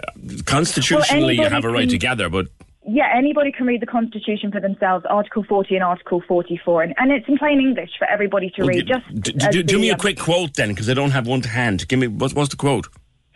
Oh, you want me to read the Constitution to you right now on air? Oh, well, my if you've goodness. got, if you've, if you, you're claiming, you're, you're, you're okay. quoting it, so. Well, what? Um, so, Article forty-three, one to two speaks of uh, that the state must respect, defend, and vindicate our rights by its laws, and Article forty-four speaks of um, the right to public worship. Now, on the petition that I just mentioned earlier, which is on change dot org, um, and that's called the Removal of Prohibition of Religious Services, you can read the constitutional provisions that I've quoted in there in full. Yeah, but the public good, Catherine, the public good can supersede the Constitution. No, your, your right to freely assemble in terms of religious gatherings cannot be curtailed by the government on public health grounds. No, no, no, no, you're wrong. You see, the, okay. I, I, you, no, hold on. You, this is from the Citizens like Information to, um, website. Let, let me just. Would counter. you like to read that out on air? If you let have me, it yeah, in I hand? will. I will. I will. I will. From Absolutely. the from the Citizens Information website, which could we read the Constitution itself, Bunreacht na hÉireann? We can no, get no, that no, on you, Irish statute. You just you, you just read. Have a hold on. You, quote well, no, no, no, you quoted the Constitution to me, right? I paraphrased it to you. Yeah. Okay. Well, fine. That's then interpreted by courts and by others, but the fundamental rights. According to the Citizens Information website, the fundamental right is not absolute. It can be limited or restricted by the Oireachtas yes. for certain reasons. For yes. example, for the common good or for public order. Okay, so what you need to realise is that if you want to have a constitutional debate, which I don't, you need to actually read the Constitution. But you're claiming that the, you're you're claiming that the that putting religious services online. Now, you were, you were doing you were doing great until you claimed that putting religious services online is unconstitutional, because it's not. No, I, I didn't say that. What I said, and you will be able to read within the petition, is that if the government seeks by way of enacting a statutory instrument to make it illegal for religious groups to gather, that would be unconstitutional. As of yet, this is simply a recommendation or a guideline. No, but it's not. It, hold on. It's any gathering indoors of any kind. So therefore, by very nature, that includes church. There are two exceptions. One is funerals and the other is weddings. So what's, what, what is your point? I'm my, po- my point is a church, a mass or a service or anything at all is just another public gathering. Well, arguably, the, the archbishops are speaking to Michael Martin, saying that it's not just a gathering. And we're not talking about... We'll see, we'll indoor, see how that goes. We're not just talking about indoor gatherings here. You'll, you'll note that under Level three restrictions, you can gather outside. You can. Religious services cannot gather outside. For sporting events and training, you can gather in groups of fifteen, and there is no limit to that number of groups of fifteen that can meet together outside. Are, so you, question, are you saying, Catherine, that if, if a priest wishes to hold... and I, I, this is a genuine question because I don't yeah. know. If a priest wishes to say mass or, or a vicar have a service in a large open churchyard with fifteen seats, he can't do it? No, he can do it. Yeah. So therefore, yeah. he can do it outdoors. Yes, absolutely. However, the recommendation from the government at the moment is not to do that. And that's what we're looking to change. We're looking for the government to say... We're going to remove those restrictions in respect of religious services under um, levels three to five. And we understand that there may have to be uh, restrictions such as being outdoors or a limit of numbers or staggered service times so everybody can attend, but, you know, not in one big group. There, there obviously has to be a middle ground here, and I don't think that we're finding that at the moment. And judging by the success of the petition and that the archbishops are trying to have a constructive dialogue with the government, I think there is concern amongst mm. people who adhere to a faith. Believe me, Catherine, you're right. Who, there there is. I've really taken their calls. I've been taking their calls, and I sympathise very much with them. There is there there is a lot of upset about it. A lot of people who for whom mass, I use mass as an example, is, is a daily thing. And I spoke to a woman yesterday morning whose mom, it's it's part of their day. She collects her mom, they go to mass, they go home, and it's part of her mom's day. But now her mom can't go. She's upset about that. But public health advice insists that her mom at eighty-five is a vulnerable person and should stay out of anywhere like that. And therefore, as a public gathering, it's not allowed. Well, um, obviously, if an individual is in a vulnerable group, they have to decide for themselves whether they feel going to Tesco shopping is safe for them or they want to order their, their groceries in. You know, they have to decide whether they would like to continue to see friends and family, even if it's within the, the recommended number. You can't see friends and family. You can't go to someone else's house at the moment. You're strongly well, advised not to, at least. Well, as I understand it, under level three, you can have um, up to six people visit your home. I believe, believe it's from one different household. Yes. I understand that that can change. But obviously people need to make choices for themselves. But what all of these restrictions are for the public good. What, what they feel comfortable uh, with is up to them. And there may be some elderly within our community who prefer to stay at home. And But hold on, you know, are you suggesting that the six people in my house, that we should also imp- give me a choice on that? What I'm saying is that I think the government needs to be very, very clear. There has been criticism um, by the Attorney General, by judges, by legal professionals that the government isn't making clear to people what is a recommendation and what is legally required of people. Um, I think that needs to be made very, very clear to the public so they can understand what they're legally required to do and what they're advised to do. And if it's advice, I think people need to decide on an individual basis whether they heed that advice or not. I'm not going to make that decision for people, but I do think the government has a responsibility to be really clear with the public what their expectations are and what lawfully people have well, to do. At, at the moment, we have cases spiralling. Case numbers are spiralling. The hospitals are getting busy. Yeah. And it's not helpful to say it's just advice. Well, it, that that is what it is, though. I think yeah, that, I know that. That, that's a fact. You know, so I know that, but they it, want it, people to stay away. They want people to stay away from church. They, they want people to stay away from other places of public gathering. Cinemas are gone. Theatres are gone again.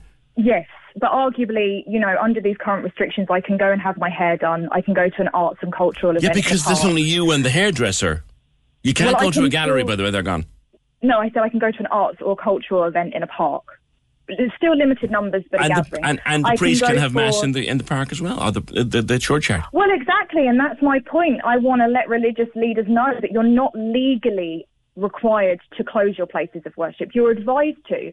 But if you feel that you would like to question that advice and still keep your place of worship open, as it stands right now, you're legally allowed to do that.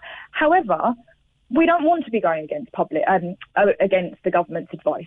We would like the government to acknowledge people's concerns and to have a proportionate reaction to what's going on. And, you know, I, I heard you talk earlier that the government is potentially looking at extending midterm break. Yes. Um, with, you know, because the cases are going up and their concern is that that will keep going up. And by closing the schools for a little bit longer, they might be able to get that under control. Yeah. So, you know, that suggests to me that the government is aware that, unfortunately, keeping educational institutions open, despite their best efforts, has caused an increase in cases. But yet they're still open. And my point would be that we haven't seen anything like that in religious services. So why why take the chance that it would happen? Well, why take the chance to have anything open then? You know, we can't live our lives in fear. We have to make a balance here. Many, many members of government, you know, uh, were in direct uh, um, opposition to NPHET's recommendation to go to level five. They acknowledge, the government acknowledged that we cannot just shut our country down. And for people's mental health and their well-being, as well as their physical health, we really need to find a balance of what's going to be beneficial to most people across society. And I don't think the mm. prohibition of public worship is the way to do that. Catherine, do you wear a mask in the shop? Do I wear a mask in a shop? Mm. Is that relevant? It's just a question. Um, no, I don't. Why not? Well, I would be exempt under Section five of Regulation two ninety-six, and I, a, I won't divulge. Have you got a medical? Have you got a medical cert? I effect? won't be divulging. Have you got a medical, medical certificate? Reasons. That effect. What I would say is that Regulation two ninety-six does not require persons to have a medical certificate from their G P. Of course, people can get that if they want to. But I think that's kind of besides the issue. I know that my local church has been encouraging people to wear masks when they have gone to religious services and has been very instrumental. What in... What is Section five of Regulation two ninety-six? Section five of Regulation two ninety-six, sorry, I can't speak now, um, is essentially... Uh, A, reason, a list of reasonable excuses why somebody may not wear a mask in the list of places that that's the statutory instruments requires people to wear them in. And there there are different reasons. There, you know, people that cannot put one on or take one off without assistance, uh, if they need to communicate with someone, or uh, you know, if uh, they experience severe distress. You know, there is a multiple multiple reasons why people may or may not wear one. That's not really what I'm concerned about at the moment. That's a legally required. Yeah, we found it. We we found it. I just wanted you to quote. Okay, listen. You know what I'm going to... I've been, your, your case is a valid one. And a lot of people would agree with you. Um, here's the text that's come in, though, and we'll finish with you on it. And Catherine, thank you for your time. P J, I know it's very important we look after ourselves, and they must realise going to church can't be allowed. Otherwise, they'd be meeting the Lord sooner than they think. Come on, pray at home. It's not the building. God is everywhere. Catherine, I'll leave you with that thought. Thank you very much. eighteen fifty, seven one five nine nine six. Helen says, get rid of her. What's this about? I enjoy listening to P J and pick up what I can off him, but my blood is boiling listening to this mumbo-jumbo. Sandra, I loved how she said people should have the right to choose for themselves. I wonder, as a Christian, did she have that opinion during the repeal referendum? Paula wants to know, will Catherine be marching at the weekend? And is she an Irish citizen? She's quoting the same things as the anti-maskers. She was getting... That's why I asked her about the, the shop thing, by the way. I'm more along inclined to go with the doctors, and I've asked three G Ps now uh, about wearing masks in shops, and she said there's... Three, all three of them have said there are very, very few people who genuinely can't wear them. Emma says, where do you find these loons?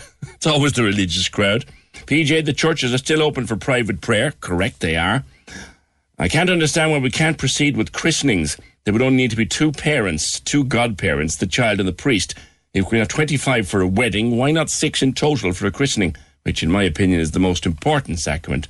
And that's from Siobhan.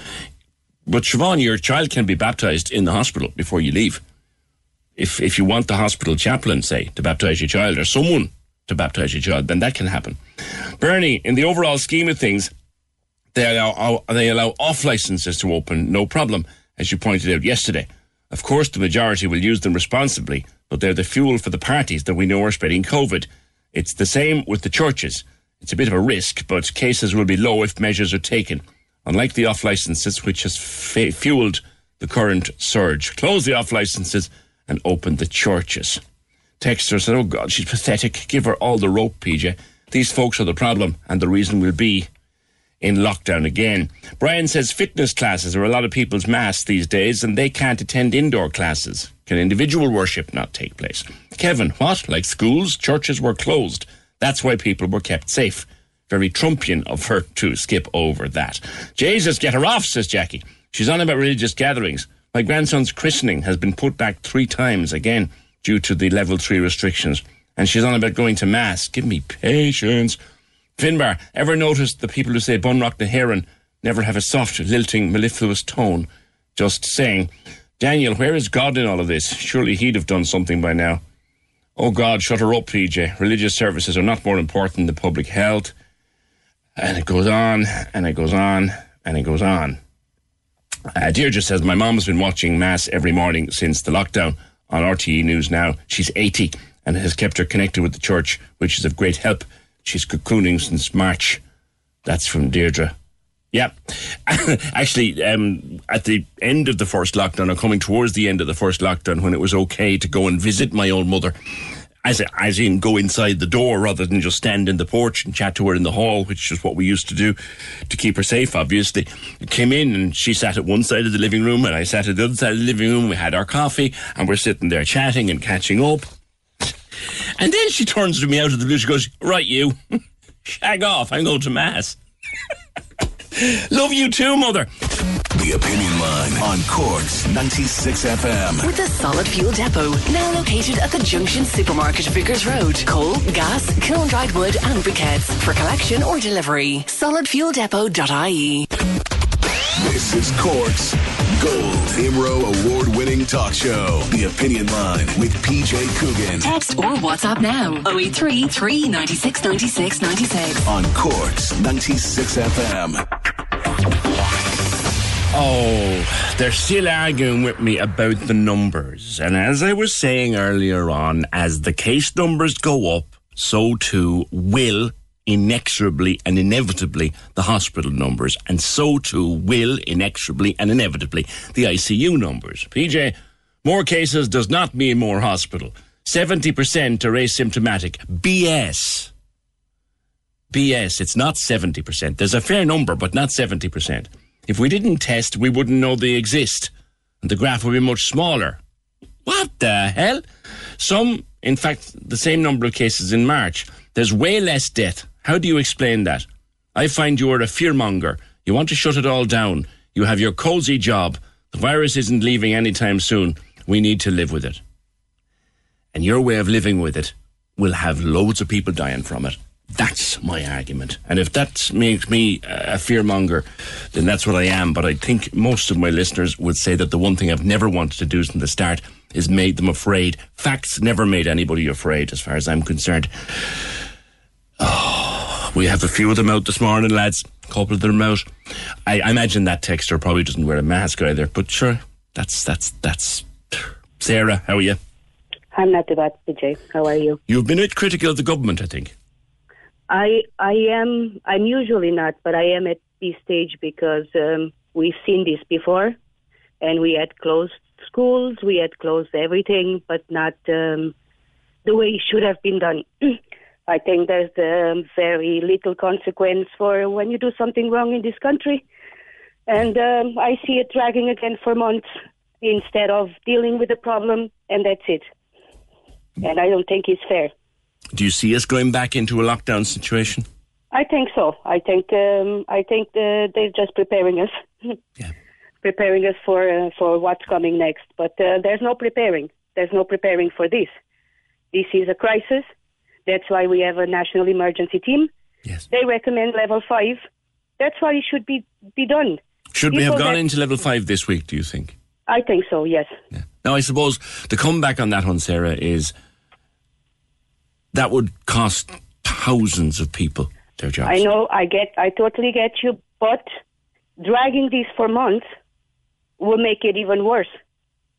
Yeah, it will. It, it's just, uh, it, it's like uh, putting a blindfolder on people because it's going to happen. Why Ireland, as such a small country, cannot close for a few weeks, mm. contain the virus, and then move on slowly? Why dragging it for months again, on end? Like, I took on myself to keep my children at home at the weekends, and I'm talking about a seventeen-year-old and a nineteen-year-old. Right. So to That's prevent not an them, easy task, keeping them at home at the weekends. It's not. It's not. Because, you see, as a parent, I have four kids between the age of eighteen months and nineteen years old. And I was struggling to send them back to school, but I said they need some sort of normality, as we all do. Yeah. So I send them back to school. Yeah. But I'm afraid constantly that they will go around with someone that has the virus, that person goes home, they have someone ver- vulnerable at home, that person will get really sick and yeah. is in your conscience constantly. Yeah. You say that you see too many people just totally disregarding any of the recommendations. Oh, yes. Oh, yes. You see that. Uh, you, you see you, you see that. You do, I don't need... I'm not uh, a very well-educated person, but uh, I'm not stupid either. I just think uh, there's not consequences. Yeah. I heard your conversation this morning about the Gardaí being doing the checking points. I just live ten minutes outside the, the town, and I have to be stopped to, go, to come into town in the morning and going home with the kids when I drop them to school. Yeah, I think for a level three, what are they doing? Like, they're not going to tell you turn around and go home. They don't have the power to do that. They can only ask you. They can't make you do it. It's, yeah. Exactly. So what's the point in having all the guards doing checking points when there's so much going on? Yeah, you know, particularly particularly checkpoints that have absolutely no authority. Exactly. So if if uh, I think. And, and this is this is just my opinion as a parent. I think if there's no consequences of someone doing, knowing they have the virus, going outside and spreading it out, and have a consequence for that, people will go and do it. Yeah. And that's it. You're just going to have that kind of people that, that totally disregard for other people. Mm-hmm. You're always going to have that. So you, I think, Sarah, can see lockdown coming. Can you see us being back the way we were in, in March, say, when we could only go five kilometres, we could only go to the shop or the pharmacy? Can you see I that think, coming back? I think so, and I think it should have been done a long time ago. Uh, even in March, in my opinion, my own opinion, don't get me wrong. You mean March wasn't strict enough? I don't think it was strict enough. Okay. Because the airports were open, the ports were opened. I mean, Ireland is a small island. Mm-hmm. We could have contained the virus. If bigger islands can do it, why can't Ireland do it? I think it's better for everybody in every way to just sort it out for a few weeks. It's going to be tough. Nobody's saying it any other way. It's going to be tough. Mm. But it's better to have four weeks, five weeks, six weeks tough and then go back to normal than to be dragging this for months again. Okay, good call. Thank you very much. That's Sarah. You're listening to Highlights from The Opinion Line on Cork's ninety-six F M. To hear the full show, download the podcast from iTunes or see ninety-six f m dot i e. The Opinion Line with P J Coogan on Cork's ninety-six F M. A lot of people have picked up on my question to Catherine about mass and religious services in general and her attitude to them, and we saw her going down a certain track in terms of regulations and rules and choice and constitutions and regu- this, that and the other. A lot of people particularly taken by my question to her, do you wear a mask in the shop? To which she came up with this regulation two hundred and something that says she doesn't.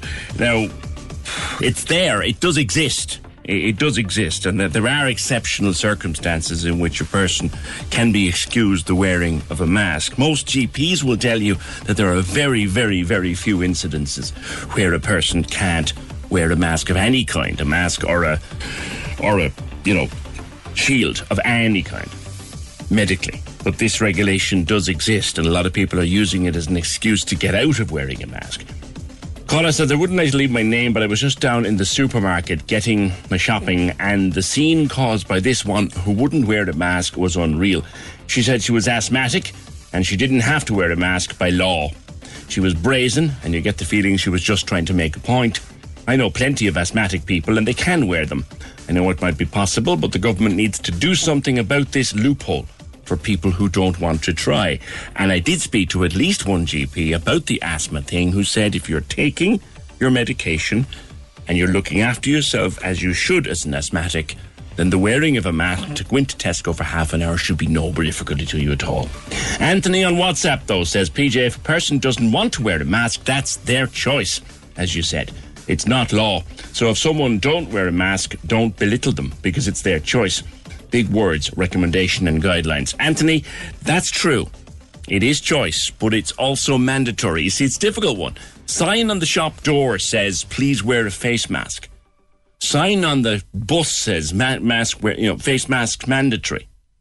But yet, if you take the mask off in the shop or refuse to put the mask on in the shop, or the other night, as I was, I was walking around Tesco the other night, picking up a few bits and pieces. And there's this one, right? Walking around with her basket, and she's throwing the usual few bits and pieces in, and she's chatting. She's got her phone under the shoulder and she's chatting away to her mate on the phone, and she's got the mask hanging off the pop socket at the back of the phone. I thought, in the name of God. Look, they are out there, far too many of them. eighteen fifty, seven one five, nine nine six is the number. The text to WhatsApp, oh eight three, three nine six, nine six nine six. Email, opinion at ninety-six f m dot i e. On what Sarah was saying about the fact that we should probably go into another lockdown, and that the original lockdown back in March and April wasn't strict enough. I agree with her on that, by the way. I think we had a half-assed lockdown compared to many other parts of the world, and we've had that argument before. Frank says, while I agree we probably do need a lockdown, it'll be useless unless Northern Ireland does so too. They might limit our travel, but uh, there's no point in it if you can drive from Derry to Dingle, says Frank. Derry being the worst affected area. Derry and Strabane, I think, being the worst affected areas in the country, and in par- and in Northern Ireland, the worst part of the whole U K and Northern Ireland at the moment. They have a thousand cases per hundred thousand population in part of Derry. That's colossal when you consider ours are six hundred ninety-nine. That's high enough for Cork. They've over a thousand in Derry, and they're only at what the equivalent of our level three. Yeah, eighteen fifty, seven one five, nine nine six. Come back to it if you want. Yesterday we had a very interesting discussion on disabled drivers, and the fact that a Supreme Court ruling in June on the on how disabled drivers can get grants and benefits and tax reliefs on their vehicles. There was a Supreme Court ruling in June which made it necessary to change the regulations. The regulations have not been changed by the government. So therefore, no one can get the cert required now. And it's affecting a lot of people because a lot of people can't afford to get the car adapted to take their wheelchair or to have them steer with their hands and things like that. And we were surprised by the response we got. Sarah, good morning. Good morning. You got the primary medical certificate for your dad. We did indeed. Um, we were one of the lucky ones. We got in about a week before they stopped giving them out. Yeah, a week before. That was before the rules changed. Before the rules changed, yes. And what did it enable you to do for your dad?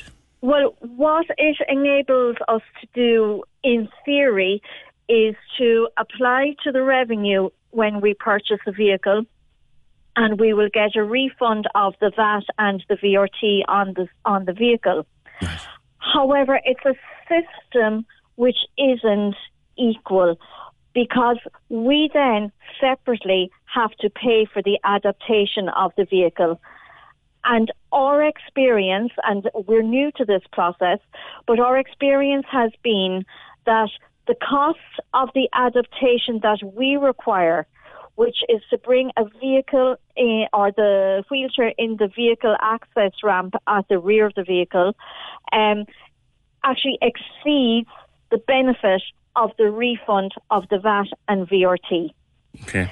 So we're caught between a rock and a hard place with regards to the cost of the vehicle. Now, we've, my dad has very advanced dementia. We've done everything we can ourselves to make his comfortable uh, living possible. Yeah. We are caring for him at home. He is a privilege to look after. We are very lucky. We have none of the aggressive or frustrated traits that often go along with dementia. We involve him in everything. Mm-hmm. We have adapted part of our house for him. We have provided appropriate seating for him. We've done everything. This is our first time actually going to the state looking for any assistance, shall I say, not even help, just a bit of mm. assistance. So you got to convert the car so that yes. he can get you can get his wheelchair into it. You got the Absolutely. V A T, the V A T and the V R T back. Well, we, we haven't done it yet. We haven't purchased because we're finding ourselves coming up short. These vehicles, to purchase them new, come in at, give or take, around thirty thousand euro. Right. Because how, what you how what much you of that would you get purchase, back? You get approximately eight thousand. Right. The adaptation is about ten. Right. Okay. So there, there's a gap in the system there. So it sounds great on the face of it, but it's not. Now, what I have been discovering is that it's not an equal system within itself either in its operation, because the adaptations can vary anything from a knob on a steering wheel to the full hog that we have to go through. Yes. So somebody who requires an adaptation that may cost, say, two thousand euro for argument's sake, gets the same benefit in the V A T and the V R T as we will. I see. I see. So well, the the system isn't perfect. No, it's great, but it's not perfect. Yeah. Which actually, to just pay for the adaptation, if that would mean that there'd be money going around to cover your dad, just like there would be for the person who just needs one of those yokes on the wheel to ena- enable them to steer with one hand. So absolutely. Rather than get, and do people get? And again, Sarah, I don't know. Do people like get a check and say, "Do with this no. what you will," or what? No, you don't get a check. Uh, you apply through the revenue. Um, you can do it manually, but they're encouraging people to do it online. You register your particular vehicle, at which stage it becomes exempt from vehicle registration tax. You then pay the V A T at the time of purchase of the vehicle. Right. And you receive that back into your bank account by an online transfer. I see. I see.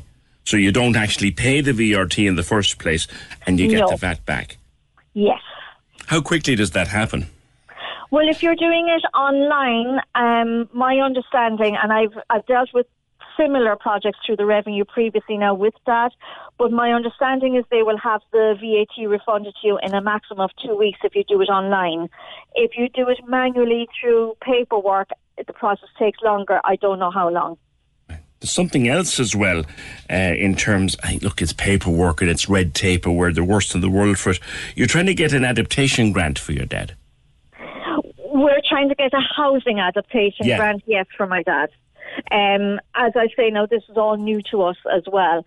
And we, well, we fell through the, the cracks with the COVID, so there was a long delay in getting anything done. But eventually, after approximately six months, we were contacted by um, an occupational therapist on behalf of the City Council.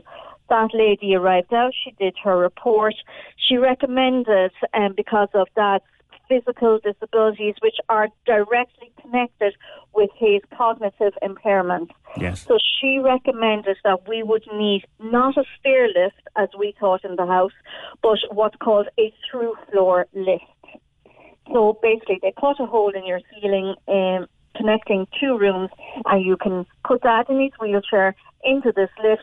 It brings him upstairs, and he has access then to the entirety of the upper floor of the accommodation. Right. Um, we went and we got three quotations. We were told that the building inspector would come and assess our property. In addition to the through floor lift, we also require access ramps front and rear of the property with appropriate handrails. Mm. Um, because he's not one hundred percent wheelchair bound at the moment, but he is very unstable. And um, we did our three quotations. We waited for the building inspector to be subsequently told that the inspection was done virtually in-house in the council in order to avoid contact arising from the COVID nineteen difficulties. Everything was going well. Next thing, they offered us just about sixty percent of the cost of the works.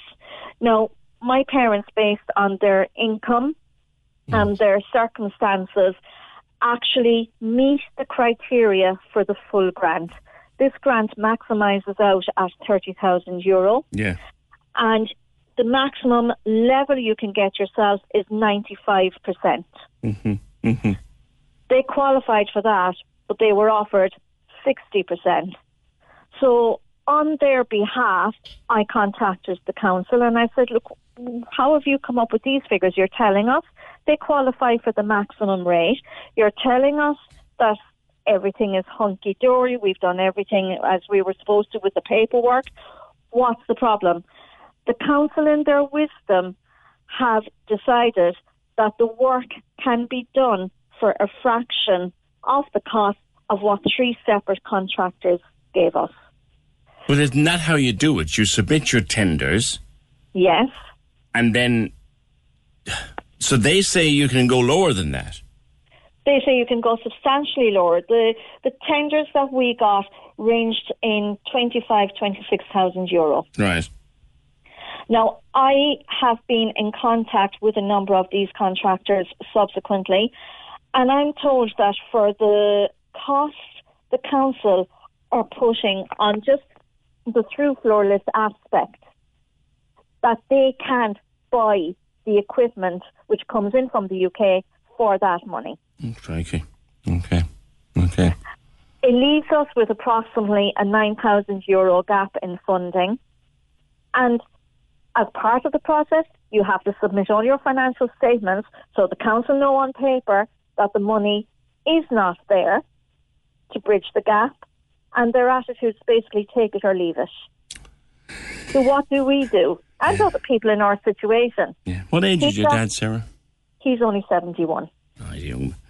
He's very young to be in the situation he's in. He unfortunately um, was diagnosed when he was sixty-six, mm. and he has progressed extremely rapidly through the dementia so process. Is he aware now? No. No. He's not. Very happy. Yeah. Very docile. As I say, not frustrated or aggressive. Mm. loves his family, loves myself, loves mum, loves seeing us around. Does he know you? Yes, he does. Good. He can't say my name, but he can say mum's name. Um, yeah. He knows that I'm his little baby girl, yeah. even though I'm far from that, but in my late forties. Um, he knows his two dogs. Can't say their names again, but knows them. Okay. Um, but gets confused and frightened if we're not around him. Yeah. Now, I'm asking all these questions because I wonder how he, how is he aware at all of all of this difficulty? No. No. Not at all, at all, at all. And he's almost completely non-verbal as well. Okay. Yeah. All right. Well, look, look after him as you have been continuing to do. And I, just... I would lay down my life for yeah. my father. I get that impression. Oh, I would. All right. He got me where I am in life, and by God, I won't let him down. Well, you've certainly told his story well today. Well, I just wish that the politicians would wake up, because like they've now denied thousands of people out there any possibility of having a primary medical certificate. We will manage something. We will get by. We have it. We're one of the lucky few at this stage. Um, they had... They were supposed to bring in a transport support scheme to help people bridge the gap in the financial cost of adapted vehicles. It's been sitting out there for nearly eight years. They and haven't done as it. As someone made the point yesterday, and it's a very valid point, this Supreme Court ruling that has caused this problem with the primary medical cert, that didn't happen overnight. They knew it was coming. They knew that the um, appellant in that case was going to win, and they knew that they'd have to change the rules, and they didn't. Absolutely. Yeah. And like to get from the point where you issue proceedings to get to the Supreme Court takes a good four or five years. So they knew it was coming. Yeah. They knew it was coming. They're the very same now with these adaptation grants for the housing. The councils actually have more money than they ever had this year, apparently, because they were granted additional funding with covid nineteen. In addition, they were giving out no funding for several months, mm. and now they're just cutting people down. I would love to see where they get their sums from. All right, listen. I, I would love to see the makeup of their figures. All right, Sarah, thank you very much, and the best of luck to you and the family with Dad. Uh, and and I hope, I hope that his it's a terrible condition, but I, I, I just hope his prognosis is as good as it can be, which is probably a very sort of foot-in-mouth way of saying what I'm trying to say, that I wish him well.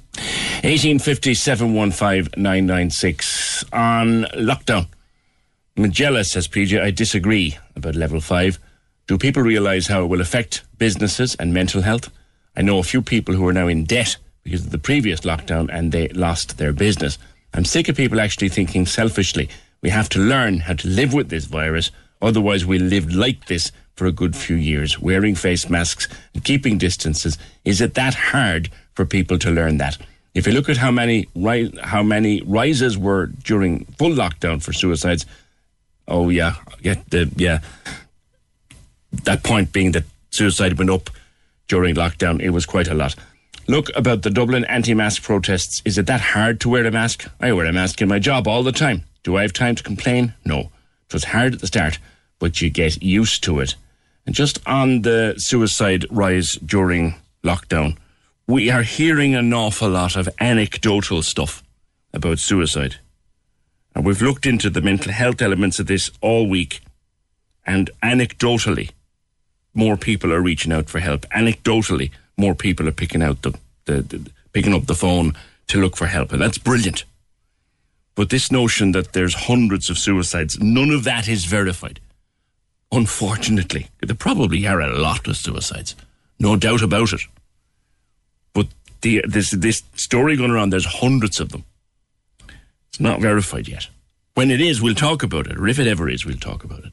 But not now. The Opinion Line on Cork's ninety-six F M. With the indoor self-service laundrette. Now at the Junction Supermarket, Vickers Road. Every day washing and drying. Done within an hour. self service laundry dot I E.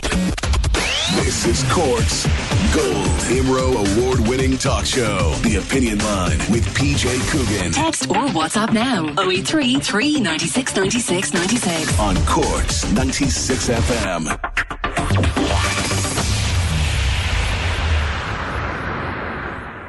Just harping back to a very early conversation in the programme this morning where we were talking about Gardaí on checkpoints, and Tony called us to say, look, isn't it better to be using the guards to actually deal with crime on the streets, like that stabbing we had in Patrick Street yesterday? And where were the guards? They were there very quickly, but they should have been on the on the beat instead of being their time being wasted on level three checkpoints. And people were asking the question, like, what's going to happen with crime now?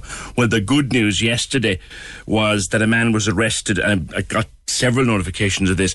A man was arrested, a man in his late teens, after Gardaí seized two thousand euro worth of suspected crack cocaine deals in uh, Fitzgerald's Park yesterday afternoon. So they are still doing their primary job, fair play to them. And their time is being wasted on checkpoints, checkpoints that are completely powerless. But at the same time, they are still doing their jobs. eighteen fifty, seven one five, nine nine six. Now, this is an unusual one. It's Friday, right? So these little ones come up for a, a bit of time on the programme. We always like to do it on a Friday. There's been an increase, believe it or not, in people seeking cosmetic work on their face. Why? Because everything now is conducted on Zoom. So instead of worrying about your clothes or, or the fact that you might be wearing your pyjamas under the shirt and tie or any of that, people are now worried about the bags under their eyes, their crow's feet. And people are actually now, because they are committed to being on Zoom for the foreseeable, they're now seeking out the help of plastic surgeons and cosmetic surgeons to um, to beef up their faces, like help. John Curran is a plastic surgeon in Tralee. Hi, John. Hi, P J. Have you Hi, had people... And, and delighted to talk to you. Ha- have you had people come to you and say, listen, because I'm on Zoom so much, I need to perk up my face a bit? No, that has not happened for me. Um, I think if you look at big markets like the United Kingdom or the United States, where these kind of surveys are often conducted and where there are many, many more people, it's quite likely that you'll get answers like that in market surveys and so on. Uh, there's no doubt that people are using online technology for work and for meetings a lot more than before, for obvious reasons. And of course, I think we're all familiar with the concept of being in such a call using WhatsApp or Zoom or whatever, and the way um, you can often end up looking at your own face as opposed to the face of the person you're meant to be speaking with. Yeah. And I think, of course, it's possible that attention can then be drawn Um, to, you know, whatever little discrepancies or issues there might be on your own face. What you're politely saying is you'll see the yeah. things no one else does. Well, you, you, as, I mean, I think anyone, if they look at their face long enough, will. Yeah, exactly. It's probably the face that we're all most familiar with, our own face. Mm. And of course, if we're looking at it that little bit more, then those little discrepancies may mm. uh, appear more um, amplified. And of course, it, it The amplified is the word. These uh, things might look worse or more apparent to us on a screen if we're looking at it uh, for extended periods than they actually do to other people in real life. Now, you know, as a surgeon, you, you speak with authority with regards to this stuff. What we have come across, John, is a lot of people going to what you might call backstreet filler merchants and, and you know, Botox people. So, so that would be advised against, I think. This is something that plastic surgeons and dermatologists in Ireland have been very concerned about for a long time. Um, the situation is that when we talk specifically about cosmetic filler injections, which are not designated as a drug and which you can therefore buy without a prescription, um, are uh, and can be administered by somebody with really very little, if any, training. Um, and often these people can do a reasonable job. But the problem uh, is that in the event of problems, uh, complications and so on, most of these practitioners won't really know what to do or how to reverse the problem, or indeed have the authority to prescribe the medication that can reverse the problem if one occurs. Um, and so plastic surgeons and dermatologists in Ireland are, are very specific in advising consumers and patients to seek out properly trained practitioners for these sorts of interventions. And by that I mean consultant plastic surgeons or consultant dermatologists who definitely have the training. Um, uh, now, other uh, medical doctors may have sufficient training in some of these practices, Uh, but we would recommend that patients and consumers check the credentials and the training of anyone um, for whom they're considering this kind of work. Okay, okay. John, thank you. I know you're under pressure for time. That's John Curran, a plastic surgeon based in Tralee. Appreciate your time today. John's advice, is, well, first of all, he hasn't had any, anyone come to him directly, but his advice is if you're sitting there looking at yourself in Zoom Or, or Google Teams or whatever they call them these days, Microsoft Teams, and you're thinking, I look like a fright, the chances are you probably don't. The chances are you're looking at your own face far too, far too critically on what can be a not particularly good camera. Mags says, plastic surgery, I've barely worn makeup since all this started. I wear a mask when I'm out, so I don't need to. Every cloud and all of that. But John's serious advice Testing is don't. Two. John's serious advice is don't go down some back street for filler for fifty quid, because you'll do more harm, or you could do more harm than good. You could do harm that experts like him can't reverse. I need to mention someone who's got a big birthday on Sunday, and the reason I want to mention her is because she shares it with the twins. All right, James and Gemma are twenty-three. On Sunday. Dear sweet God, did I ever think twenty-three. But, but, Rose Morrissey in Browningstown is ninety on Sunday. She shares her birthday with the twins, and she sent a little Chris, our little birthday card to Gemma, and Gemma was most uh, impressed. We know her in our house just as Ellen's granny, but Rose Morrissey in Brownings, Browningstown will be ninety on Sunday. A big roundy birthday. Enjoy it. And may I have many more of them. The Opinion Line on Cork's ninety-six F M. With the Solid Fuel Depot, now located at the Junction Supermarket, Vickers Road. Coal, gas, kiln-dried wood and briquettes for collection or delivery. solid fuel depot dot I E. This is Cork's Gold Imro award-winning talk show, The Opinion Line with P J Coogan. Call us now, eighteen fifty, seven one five, nine nine six. On Cork's ninety-six F M. I've just been watching a video there in the break. Now, obviously I can't show you a video, but I'm going to play the soundtrack from it, because uh, uh, we're going to talk about it just next. This actually, you you you'll lo- if you could see this, you'd absolutely love it. Okay. This is Thomas. Thomas has dark days like so many others. He finds it hard to cope. The only way he knows how to talk is the sock puppets he makes. It's okay not to be okay. To your temper. It's okay not to be okay. Socks don't judge, but socks can't listen. Socks can't understand. People listen. People understand. Just talking can be one of the most important steps on the road to recovery from depression. Pieta provides round-the-clock crisis intervention to those experiencing suicidal ideation. That's why Tom P two Socks has teamed up with Pieta. And for every pair of It's OK Not to Be OK socks sold, we will donate two euro to directly support Pieta in the battle against mental health issues.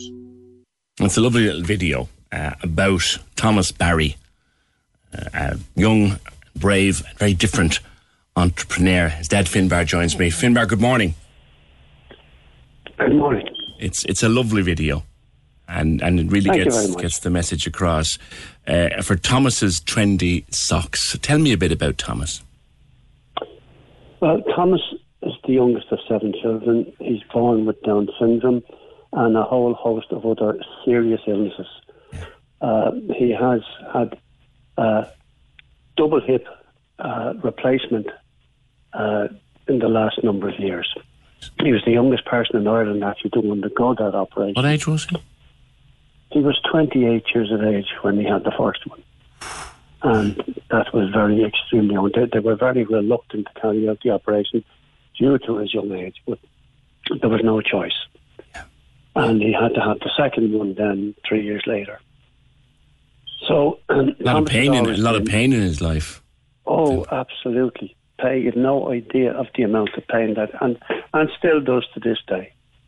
Now, the, the, the degree of pain is not as bad as initially, you know, before, prior, prior to the operation, but he still, as I said, he has a lot of me, uh, medical issues. Yeah.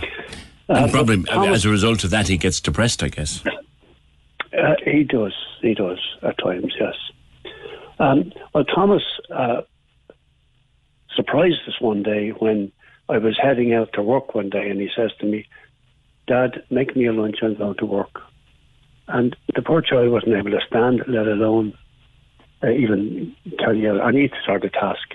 Mm. You know, and I know a lot of Down syndrome children uh, do get employment, you know, in shops or in, yeah. in, in garden centres or whatever, you know. But you see, Thomas's situation was different. He was unable to, to stand or to walk, you know, and yet he wants to go to work. Mm. So not to pour water on his dreams, I said, ah, yeah, Thomas, maybe later. You know, maybe next year. So when you say something to Thomas, he doesn't forget it. You know, he's a memory like a tape recorder. And and uh, over the years, he kept saying to me, "Dad, I'm going to work. Get me a job. I'm going to work." So his mother and I uh, would keep uh, repeating this to him every time he brought up the subject. And eventually, he kept it up and kept it up. And eventually, I said, I have to do something for him to get some way of, you know, that he can feel he has a job. So we came up with the idea of the uh, the trendy socks, because Thomas has always played with socks. Right. He never he never played much as a child with toys or, you know, thing like that. But mm. the socks, he'd go nowhere without them. Really? And he puts one sock into the other and swings them around on his fingers all day. He's an expert. It's a, anyway, sen- it's a sensory yeah. thing with them, is it? Yeah. Yeah. Yeah. Where it started, it, it was. Yeah. yeah, but anyway, I said, well, he likes socks, so you know, why not? Why not do something in that line? So we came up with the idea of setting up this online business for socks, selling trendy socks, right. And with the help of my grandson, who has been of enormous help in setting up this business and, and running this business. It's a family-run business, and we we were able to launch this.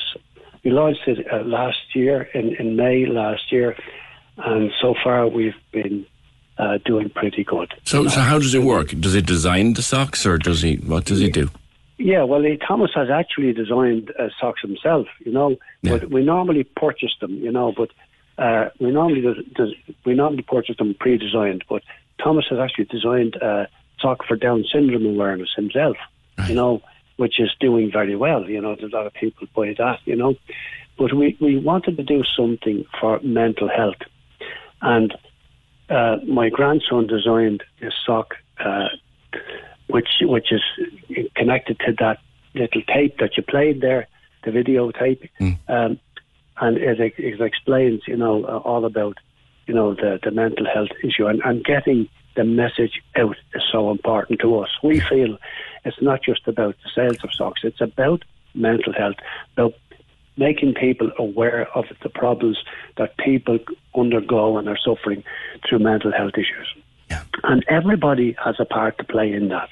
You know, we, we can be kind to people, you know, we can be more understanding to people. We see people and, and, and they're, maybe they're withdrawn in themselves. We could ask them, you know, are you okay? You know, do you need anything? You know, can I help you? You know, uh, these these little gestures, you know, can make it uh, so much, um, it'd be so much bigger for the person who is suffering. You know, and instead of just ignoring them and saying, ah, they'd be okay, ah, they, ah, they're just in a bad mood. You know, these people are under, undergoing uh, serious mental stress and anxiety, and they need people to understand more and more. And not only that, but I think I think uh, governments should be taking a bigger part and playing a bigger part in all of this on a national level, you know. But anyway, we wanted to do something. So to mark uh, mental health uh, Day, Awareness Day. We well, we designed this that's sock. Tomorrow. And, yeah. And, yeah. Yes, that's that's coming up tomorrow. And we designed this sock, and we, we, we partnered up with Pieta House, who do fantastic work in that area. And, you know, they they um, they're they're very uh, glad to, to partner up with us. And, you know, every sock, every pair of socks that's sold, we donate two euro to them in their for their you know for their help them to, to in the in the battle against people who are suffering with these with these mental health issues. And you know the the support of people from around the country has been great. You know, and um, you know we we just like everybody to be aware of it, and and if they can support us in this way, they're doing something very valuable, not only for Thomas in, in keeping Thomas in a job, but they're also supporting a lot of people who are suffering out there in silence. Yeah. There's a website? Yes, the website is called Tom P two dot com. T H O M P two dot com. Okay. And once you go into that, you, that opens up the whole thing, and you can see you can see all, all the socks that are there. Right. And and two euro from every pair will go to Pieta. Yeah. Okay. Yeah, and you can also you can also Google Tom P two Socks. Yeah, Thomas's trendy socks, and that will come up as well. You know. Excellent. So, so the, the, there should be no issue about about getting onto the website. You know. Excellent. No, um, that's brilliant, and I hope it's a massive success for you. Just with a name like Finbar Barry. Yes. Now there's a strong Dublin accent there, but there's there's got to be a Cork connection. There's definitely a Cork connection. Now, let me let me tell you a little bit about that. My father, John Barry, was born in nineteen oh six in a little town called Dunmanway, in, in Castle Street, Dunmanway. We know it well. Yeah, I'm sure you do. But that's where he was born, and uh, in, in when he was fifteen years of age, he wanted to join the Free State Army, and he did. He joined up. And uh, what happened was, he was in it for six months, and they, he was fully, fully a trained soldier. He was doing his duties, but somebody spotted he wasn't sixteen, and they called him in, and they said, "I'm sorry, look, you have got to be sixteen to, to enlist here." And they said, "Look, come back to us when you're sixteen. You'll have no issues, no, none, none whatsoever." So he was. He was, wasn't very pleased with that, you know. Yeah. So what happened was, uh, the very next day, he went back up, he left his home in Cork, went up to Dublin, joined up in Dublin, and was in it for forty-seven years. In other words, no. he fooled the doves. He fooled the doves, absolutely. And Corkmen are fool the Cork people. Corkmen have been doing it forever. Listen, best of luck with the socks. Great to talk yeah. to you, and, and give our best to Thomas. Thank you very much. But I, would I also just take this opportunity to say thank you so much to all the people around the country, but in particular to the people of Cork who have been phenomenal uh, supporters for Thomas's trendy socks. And why thank would, you very much. Why, why wouldn't we be? And, and, and, and his dad, practically one of our own. Finbar, thank you very much. eighteen fifty, seven one five, nine nine six. Tom, T H O M P two dot com. The Opinion Line on Cork's ninety-six F M. With the Junction Supermarket, Vickers Road. Everyday essentials, fresh bakery and Asian foods. Open every day till late. The Junction Supermarket, Vickers Road. This is Cork's Gold I M R O award-winning talk show. The Opinion Line with P J Coogan. Text or WhatsApp now. oh eight three, three nine six, nine six nine six. On Cork's ninety-six F M.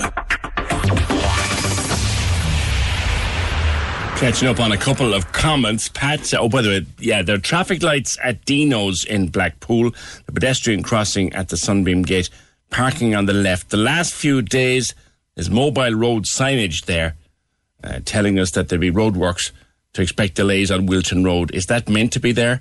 What are they taking at the council? Not quite sure what your message means, Pat, but thank you for it. On Zoom and faces and getting your face done or your eyes done or whatever. Uh, Dee says she misses lipstick. No point when you're wearing a mask all the time. On the disability grants, we were talking uh, about to Sarah about her situation with her dad. Uh, P J, I got a grant in two thousand eight for my wife The maximum amount then was thirty k, and it was easy to get. I just heard the lady there say the upper limit is still thirty k, and she was denied it. I think the public representatives you have on the show should address that. If you were to do now what I did in two thousand eight, the price of it w- would easily double. Some more people thinking, well, will we eventually be, in terms of lockdown, okay, Dee, will we eventually be in a level five lockdown? Well, what we know, what we didn't know at nine o'clock, and we do know now, is that there's a very strong possibility that the midterm break in the end of October will be extended for another week, possibly another two weeks. The Irish Independent has it on their website this morning. It was just a rumour earlier on. There was another rumour in the papers this morning that in actual fact, Stephen Donnelly has been sitting down with Tony Holohan after they got rid of all the, the row and all the bad feeling, and they had tea and bickies and all that, socially distanced, of course, tea and bickies. They are now preparing to to take us to another level at the bank holiday weekend, unless there's a dramatic improvement in the numbers, which it doesn't look as if there will be, particularly north of the of the border. So they are preparing to take us somewhere at the at the end of the, the, the bank holiday. All that, I guess, you'll, will come out over the weekend. On masks, and I remember talking talking to Catherine about going to Mass and not being able to go to Mass, and how she felt that not being able to go to Mass was an attack on your constitutional rights. And then I asked her about masks, and she said she doesn't wear them in the shop and that she has an exemption. Pauline says, I suffer from C O P D and I have no problem breathing. My only problem is I have glasses and I can't see, but have no problem breathing with a mask on. Yeah, that's a consistent problem with people. When they put on a mask, that if they're wearing their glasses, the glasses fog up. Some of them have a bit of wire in it, and you're supposed to press that down over the nose and try to keep uh, the air, if you want, the breath from coming out over them. I don't know if it works at all. I wouldn't like to leave my name, but I was just down the supermarket. Oh yeah, a couple of those people spotting rows now in supermarkets, challenging one another on, on masks, and put a mask on you, I don't have to, put a mask on you, I don't have to. I still maintain that if someone is in front of me in the queue and they're not wearing a mask, if the person behind the counter doesn't want to serve them, that's entirely up to them, and I would support them one hundred percent. Right, that's pretty much it for today and for the week. Before I go, quick mention of a man who would have been celebrating his eightieth birthday today, where he's still with us. Sadly, he was taken from us uh, by a murderer uh, forty years ago. He was just turned forty, but uh, John Lennon would have been eighty today. Uh And no doubt he would have a lot to say about the world in which we presently live. So we'll think of him as we go out for this week. Edited by Deirdre O'Shaughnessy, produced and researched by Fergal Barry. Talk to you Monday, just after nine. Imagine no possessions. Wonder if you can. No need for greed or hunger. A brotherhood of man. Imagine all the people sharing all the world. You, you may say I'm a dreamer, but I'm not the only one. Planning for your next trip? Elevate your travel style with Quince. Quince has all the jet-setting essentials you'll want for your next getaway, like European linen, premium luggage options, buttery soft Italian leather bags, and so much more. And is all priced at fifty to eighty percent less than similar brands. Plus, Quince only works with factories that use safe and ethical manufacturing practices. Pack your bags with high-quality essentials you'll be wearing for vacations to come with Quince. Go to quince dot com slash pack for free shipping and three sixty-five day returns. When you need mealtime inspiration, it's worth shopping Kroger, where you'll find over thirty thousand mouthwatering choices that excite your inner foodie. And no matter what tasty choice you make, you'll enjoy our everyday low prices, plus extra ways to save, like digital coupons worth over six hundred dollars each week. You can also save up to one dollar off per gallon at the pump with fuel points. More savings and more inspiring flavors make shopping Kroger worth it every time. Kroger, fresh for everyone. Fuel restrictions apply.